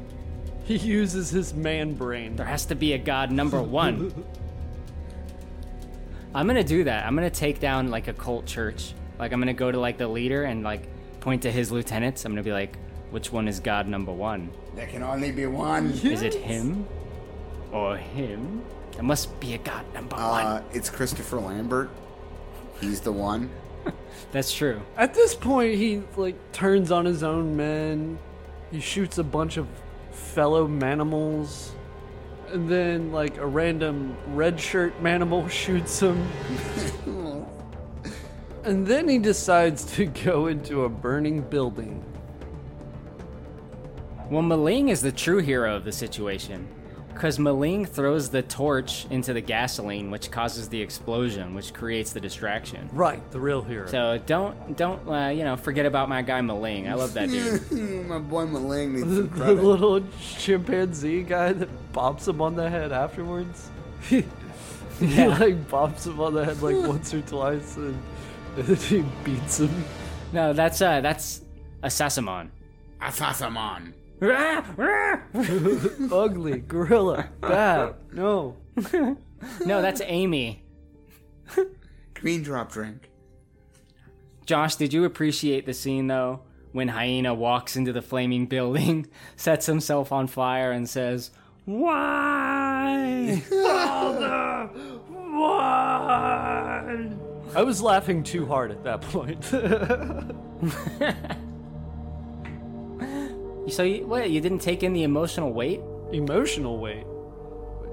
Co- comedy's an emotion, right? Like a comedic emotion. yeah, you're right. Comedy. and it like literally cuts to like the next morning. This movie like can't wait to end. And it, it just cuts to Edward Douglas, Edward Furlong, who can't fucking wait to leave this goddamn island. And who, what's the gorilla? A Sassamon? A Sassamon? Ass man. The ass blaster. and he's like, "Oh no, you gotta stay and hang out with us." And Douglas is like, "Oh, dude, I'm, I'm so good on that. Like, I'm, I'm straight G." I got a little thing going on at three. I can't really. uh Yeah, I gotta, I gotta get going. He's like, "I'll come back though." Uh, yeah, let's see you guys real soon. and then just cut to like ADR of him just, "This happened to me." The end. Yeah. You're probably wondering how I got in this situation. the movie should have opened with him in front of the hyena man, all like, I, I bet you're wondering how I got here. It all started with a plane crash. Now, Sayer of the Law tells Douglas that, like, the remaining animal people, they have to accept what they are. Like, they don't want any doctors to show up. It's time to, like, live with their existence and accept it rather than trying to, um, m- you know, manipulate it through science into something that it's not. yeah, unfortunately, that character would have been dead three minutes later. They're eating his fucking face. There's no way the other ones, like Hyena, are letting that one. Bro, Sayer of the law. There's no more law, motherfucker. You're lunch. You're the Sayer of I'm dinner. Oh, and Edward Blake has that monologue about society and things and stuff, and who is the real animal? That's the question. Who's the real animal, Steve? Who is the real animal? Um, I don't know. Is it the monkeys? It's the monkeys from Jumanji. Oh yes.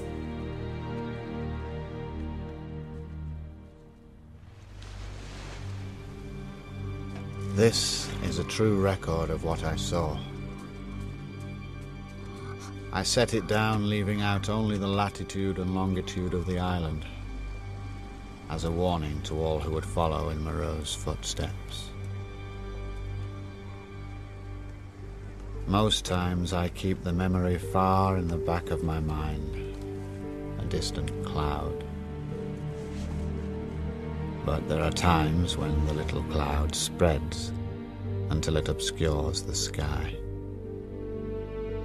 At those times, I look about me at my fellow men and I'm reminded of some likeness to the beast people. And I feel as though the animal is surging up in them.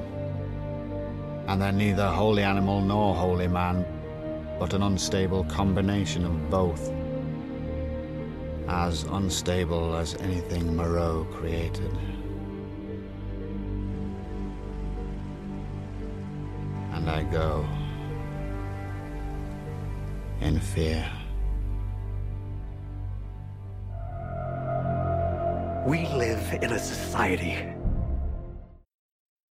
Yeah, so I mean, it closes with that dialogue, like where Douglas says, like he went back to the world, And he almost never thinks about it again. And when he does, it's he's frightened and like he sees their behavior and humanity, and I don't know, like I know it's super like on the nose, but I saw this movie as a kid, right? That was really fucking deep to me when I was a kid. dude. Yeah, I mean, I saw this movie for the first time as a 13 year old in a theater. So back then I was like, whoa. Oh, and then I, I never thought of it that way, right? But then you get older and you realize that there's like 106 movies that make the same point better. So, yeah.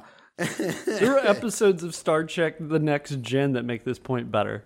right? I think there's an Alex Mack Saves the World from Nickelodeon in Yeah. about 1995 that makes this point better.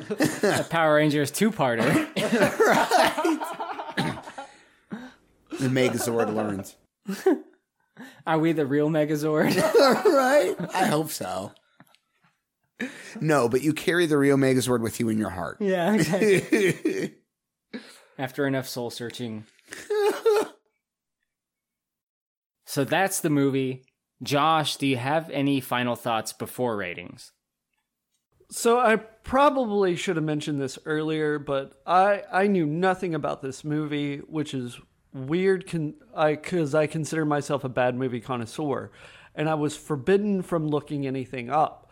So uh, I knew very little about this movie. Uh, and after watching the movie and after hearing about the production problems, everything just seems like it was a fucking circus. It sounds about right. Yep. Steve, any final thoughts before ratings? Yeah, I mean, this movie is a lot of almost everybody's fault. I mean, there's a few people that got out that, that really were just kind of victims of it, but like, it's Brando and Kilmer's fault for being so ridiculous and difficult. It's Richard Stanley's fault for not making more of an effort early on when there was a chance for him to save his position as the film's director. It's the fault of the people who were there early with him for not defending him more. It's the fault of the people in charge at New Line for not realizing that they were giving Stanley more than he ever could have possibly handled being put in charge of. It, it, it's even, to an extent, I'll admit, a little bit Frankenheimer's fault because he was kind of a gruff guy who just wanted to get a stupid, mismanaged product finished as quickly as he could so that he could move on to directing the other three projects he'd got in the studio to promise him. There's a lot of people at fault here, and you get what you get.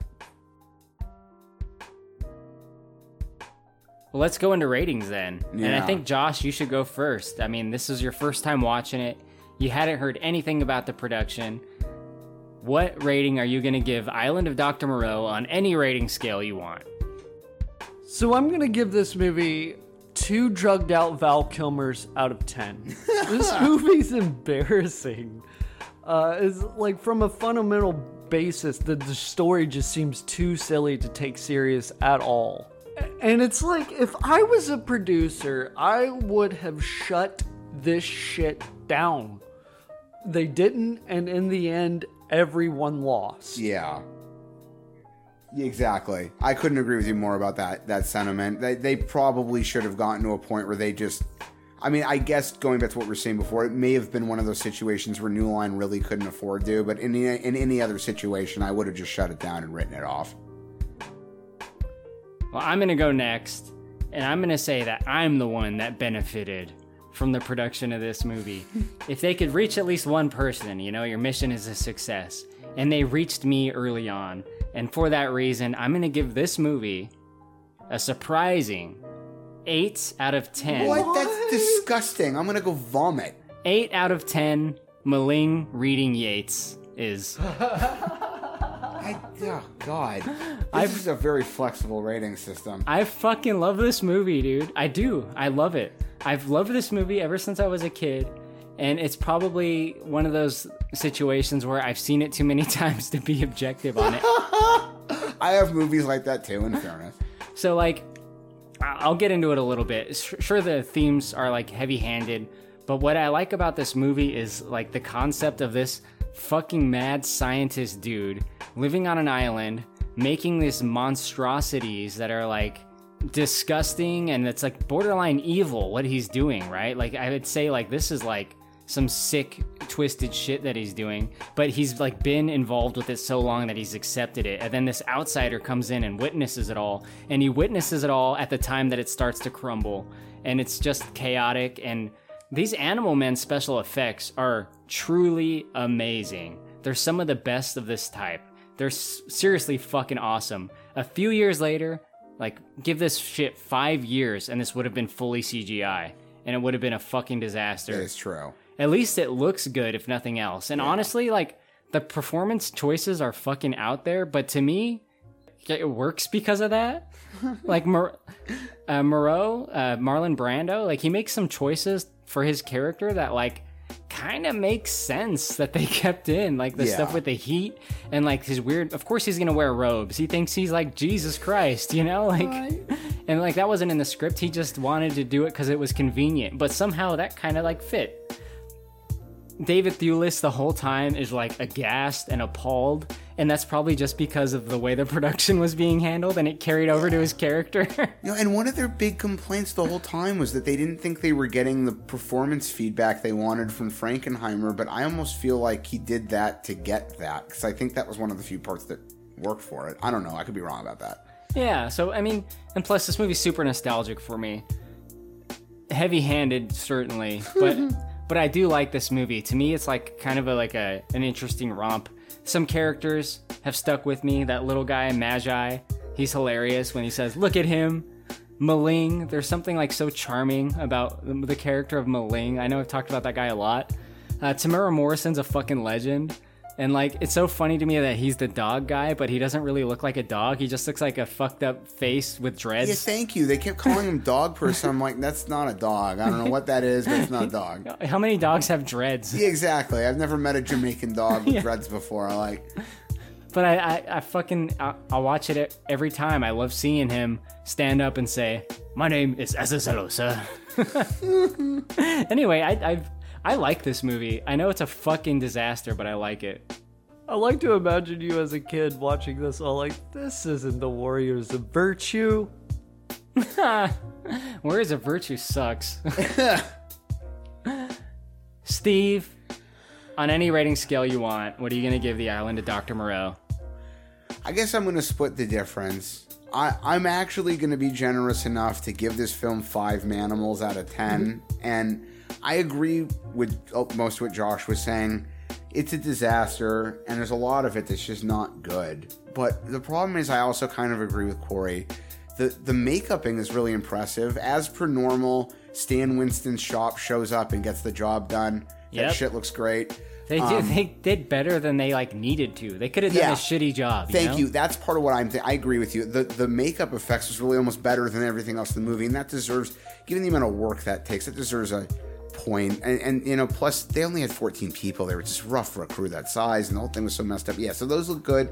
Some of the the the sets I think are really nice looking. I really like the inside of Moreau's house.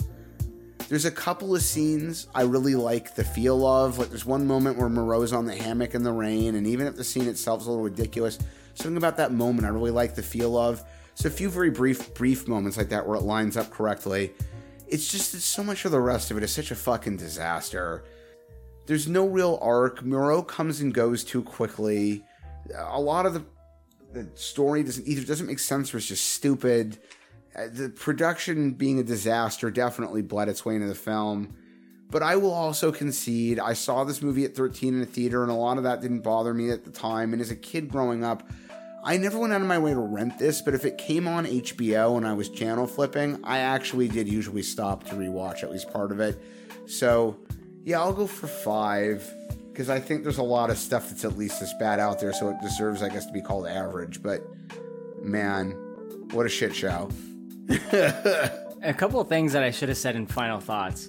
One is that John Frankenheimer hated Val Kilmer so much that, and this is kind of famous now, he said that if he was making a movie about Val Kilmer's life, he still wouldn't cast Val Kilmer. right? Which is just classic.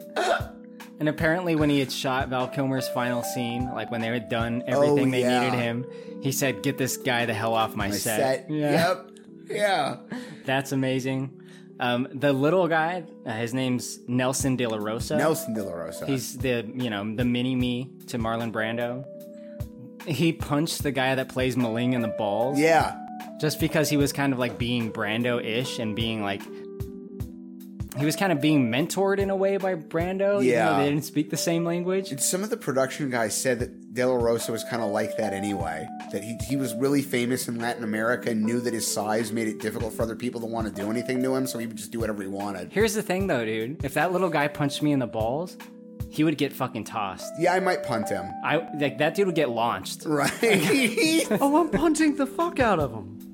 like at some point, I would never pick a fight. I don't want to pick a fight with anybody, really, but especially somebody that much that little. But yeah, once you punch me in the nuts, you're kind of got whatever's coming, coming. If you're a grown man and you hit me, you are getting hit back. Right? That's the thing. You're an adult. You knew what was going to happen. So, like, I mean, fuck. Frankly, I was that. I was that way with my brother when I was when I was 12 and he was 8. Like he's old enough to know what's going to happen if he hits me. so, like There's only a few people in this world that I, I think I could beat up, and that little guy is definitely one of them. right? What if he's like a badass? He's like Yoda. yeah, like if he's Flipping Yoda. around like Yoda and attacking the clones. Dude, I'm sorry. I love Yoda. I love Star, but that moment with him and, and Dooku is so ridiculous. So They're- they're fucking fucking stupid. flying around. Right? Thank you. ah, God, no. Yoda doesn't need to fight that way. Yoda's a force. Yoda, Yoda will just collapse the building on top of you. He doesn't even need to do that shit. Well, they, they did address that in the movie, but not well. Yeah. I was gonna say they throw rocks at each other. The thing about Yoda is like I always looked at him as like he doesn't like Yoda and Palpatine to me. Like uh, watching the original trilogy, I was like, these guys are so powerful. They don't even need to use a fucking lightsaber. Yeah. Like like they'll just fuck you up in some other ways that like you you'll have never seen that power before, and they'll just whip it Yeah, out. I imagine Yoda, and I mean this is a compliment. Like the moment in Akira where Kaneda opens up a gravity well, right, and it just opens up a gravity well, and anything inside the ball suddenly just it's done. Like I imagine Yoda on that level. Yeah. Like he just in his prime, yeah. Right? Yeah. Anyway, we're about to wrap up, but before we do, Josh, thank you very much for being a special guest on this episode. It's been a lot of fun. It's been a long pod. Where can people find you, and what is it that you do? You can find me at Review DOOD or Review Inc., where I, I make fun of movies. I haven't posted in a while, but I'm working on that. Uh, would you like to promote any RoboCop related content? Oh, yeah. By the time this goes up, there will be a Robocop 2 highlight video. Uh, we're trying to get more highlight videos on this channel. So the only way to ensure that is to go and watch it, share it, like it, favorite it, bop it, pull it, uh, all that shit. Also, just let us know if you would like any other pods to be turned into highlight videos. Watch Josh's channel. He's funny. He is funny. And I, I, I thank you again very much, Josh, for being here. And thank you, Steve. Really appreciate it when you come out. I know you're a busy man. Thank you. If you, the appreciate it. listener, want to write in, you can email us at bigdumbmovie at gmail.com. And you can message me on Instagram, Big Dumb Movie Podcast. Follow us there. I post a lot of memes and cool stuff. The biggest ask I have of you, the listener, is to leave us a positive rating and written review on Apple Podcasts. That is a great way to support us. I don't ask for your money, but if you do that, it would be fucking awesome. Also, if you subscribe to us on YouTube and give our videos a thumbs up as you see we release a new one, even if you don't use YouTube to listen to us, that would be very much appreciated. It's been a fun episode. We all thank you very much for listening and enduring this longer episode. We love you. Good night. Wait, I'm asking for your money. The Kickstarter's to buy me an 8K TV. Find me online.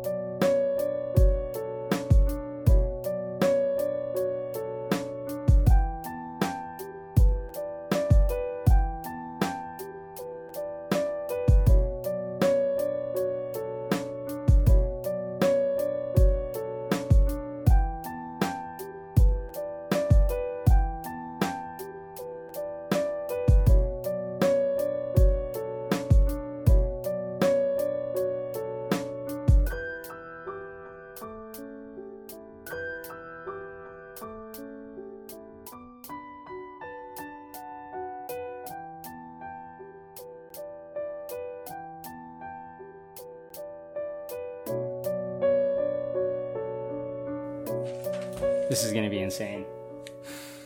I don't know how we're gonna do this. One scene at a time.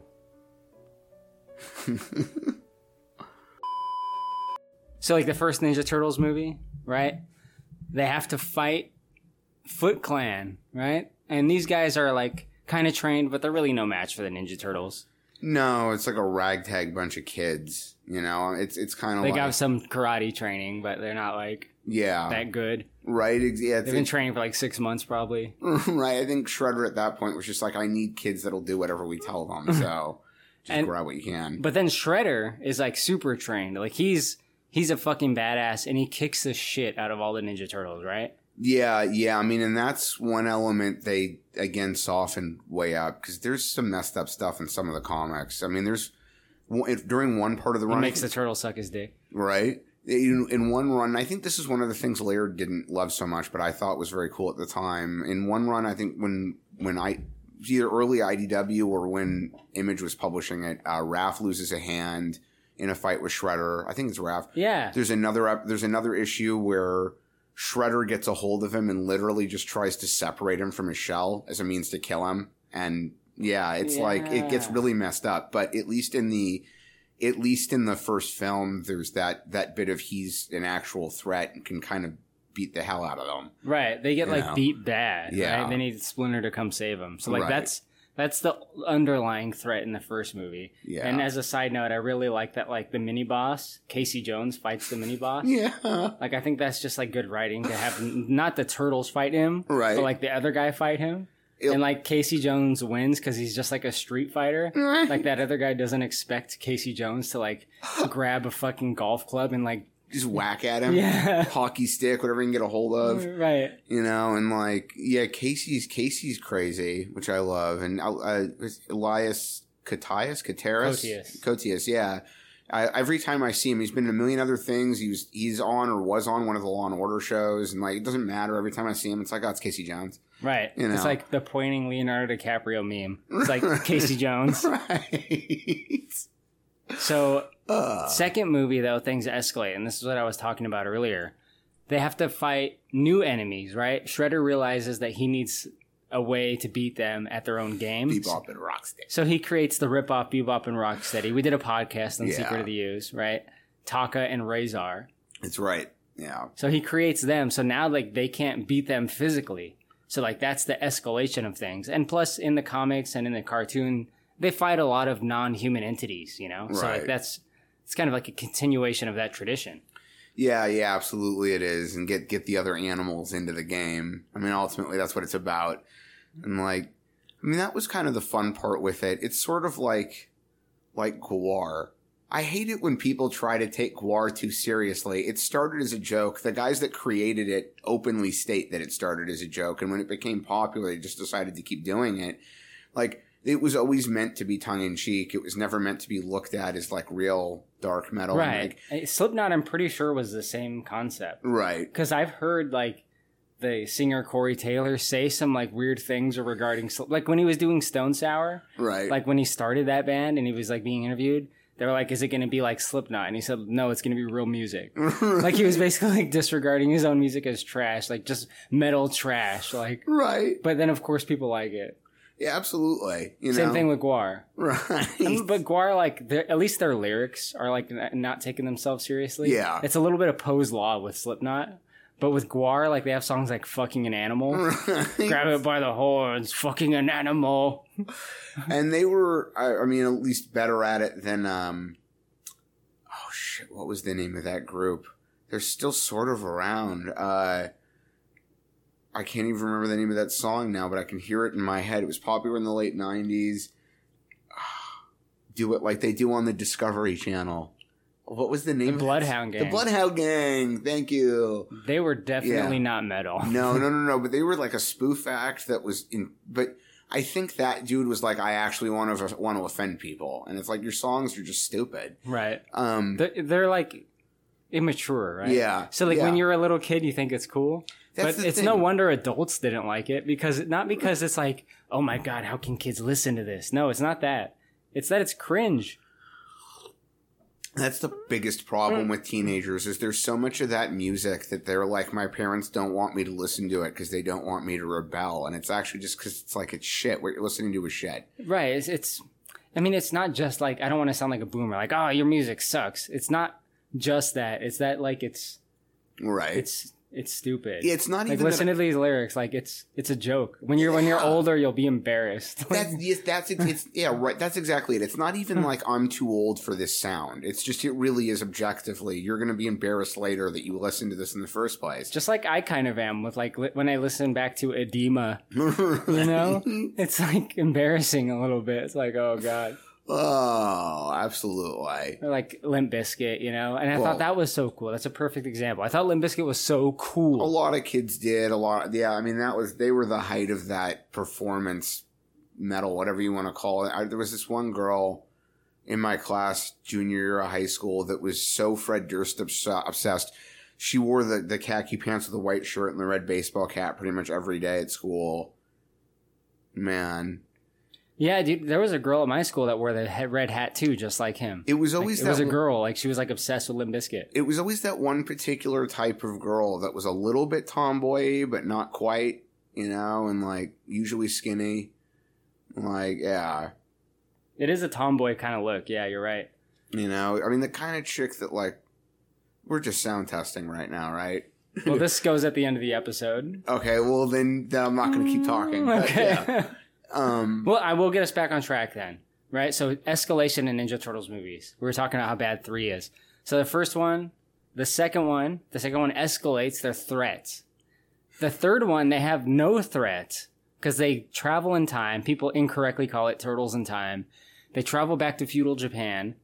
Their biggest threat is, uh, I forget his name. He has like some generic name, but he's a white dude on a horse. yeah. He's like a real like Tom Cruise, like Last Samurai Well, dude, villain. That's the joke, right? They travel back in time to samurai era Japan, and the bad guy is still ultimately a white dude. I I don't. What the fuck? That's a good point. like, what the fuck? The bad guy when they were in present day New York was at least Japanese. Like Shredder's at least Japanese. They switched, they flipped it on its head. They flipped it. What the fuck? That is crazy to think about. wow, man. Uh, what the fuck kind of shit is that? yeah, right. Like they couldn't even make. They could have made him some evil, evil daimyo or something. You know, real bad feudal lord. There is a lord of some Yeah. kind, but I think He's real secondary. I think he um, even like realizes the error of his ways at the end or something. They Right. kill the white guy. Well, they don't kill him, you know, because it's a kids movie. But like, Yeah. they indirectly are the result of him falling off a cliff. Remember, he falls off a That's cliff, right. and very famously, there's no splash. Yeah. He just disappears into green screen. right? Yeah, I mean, I guess you know, you go the other way, you open yourself up to the complaints that like the Asian guy only ever gets cast as either the bad guy or the sidekick, which is in fairness kind of true a lot of the time. But uh yeah, and it's true. He does the Asian character redeems himself and the white guy does, but that's so weird that the white dude's like the primo character there. Did you see everything everywhere all at once? I haven't actually watched it yet. I'm embarrassed to say I really want to see it. Dude, watch it. It's so good. Yeah. But like lately, like some like Asian stereotypes have been being shattered for me, and I'm really like happy. Yeah. And I was talking about this, I think, on the Everything Everywhere pod we did with spoilers. Right. But like when I think of like an Asian man in a movie, in an American movie, I think of like him being like stoic, you know, and Yeah. like cold. Yeah. And, and like it's because there's like a stereotype that's been like implanted. Right. That like the Asian guy has to be like the the cool, silent, like Bruce Lee type. You Yeah, know? when they finally stopped just giving Asian characters outright racist roles, like Mickey Rooney's part in Breakfast at Tiffany's, they oh, well, that's a white dude. right exactly, which is a white dude playing the most racist version of an Asian possible. Yeah. But then they slowly transitioned to it's like fine, we'll start giving Asians more serious parts, but it'll only be as a character who's there to impart some kind of Eastern knowledge. you know, like even even Mr. Miyagi, who I love and is definitely one of the more respectful portrayals. Even there, he's mostly just like, "I'm going to teach you the mm-hmm. Japanese ways, white boy." Miyagi. Miyagi. And it's funny because he's like not like that. Like Pat Morita doesn't sound like that. He doesn't act like that. They, and yeah, Morita's But they're like he's like turn on the Asian. I mean, he did develop his method though for that movie. Right. Like he decided that he's gonna play it that way. which is the only reason I really respect it and Yeah. have no real. Com- I mean, at least as someone who's who's white doesn't really get a vote in that regard, but still, like it doesn't. I wouldn't find it bothersome because that was his his choice. It wasn't something they pushed on him. right. So yeah, I heard him talk about his method in an interview. I thought it was pretty funny. yeah, and he actually commented about how he would get cast to play all sorts of Asians, basically because white people don't know the difference. Like if they needed a Korean guy, if they needed a Chinese guy, it's just like, oh, Pat looks Asian, so we'll cast him in the part. Right. you know, There's like, a good fuck. joke about that in Falling Down. Oh, Remember, like the Vietnamese store owner, like he gets his store smashed up with Michael right. Douglas, and he goes to the police station, and then like he's like speaking Vietnamese, and he's all mad, and he's like kind of a little bit causing a scene, and the detective is like Robert, um, what's his name? Oh, Robert Duvall. Robert Duvall is like he looks at it like his partner, who's like also Asian. He's like, "What is this guy saying?" and he's like, "If you haven't noticed, I'm Japanese. Right. He's Vietnamese." right. I don't speak that language. like, like even if I had a boss at work for a while, he's still there. He's just not my boss anymore. I love this dude. He, he's got our Vietnamese name, but he goes by Tom for Americans. And uh, he he was a refugee from the war as a kid. He has a really fucked up story. It's nuts. But uh, we had, when I was working for him, one of the younger guys who was working for us at the shop, he was mainly the, mostly the truck driver for our repair shop, and he was a nice guy. He didn't mean to be offensive, but kind of an idiot. And we were over at Amgen picking up a piece of equipment, and there were two other people nearby, two Chinese people who were having a conversation with each other in Mandarin. And Josh looks at Tom and he's like, "Can you understand what they're saying?" And Tom's like, "I'm Vietnamese." Like, like no, I don't speak Mandarin. like, fuck. But you're of the Orient. Right, exactly. You gotta know it, man. like, yeah, you the country you live in is adjacent to theirs, you know? And it's like you love it. But if you ask people in, in northeastern in the northeastern US near the French speaking part of Canada if they speak French, they'll be like, Why the fuck would I speak French? Hmm. Right.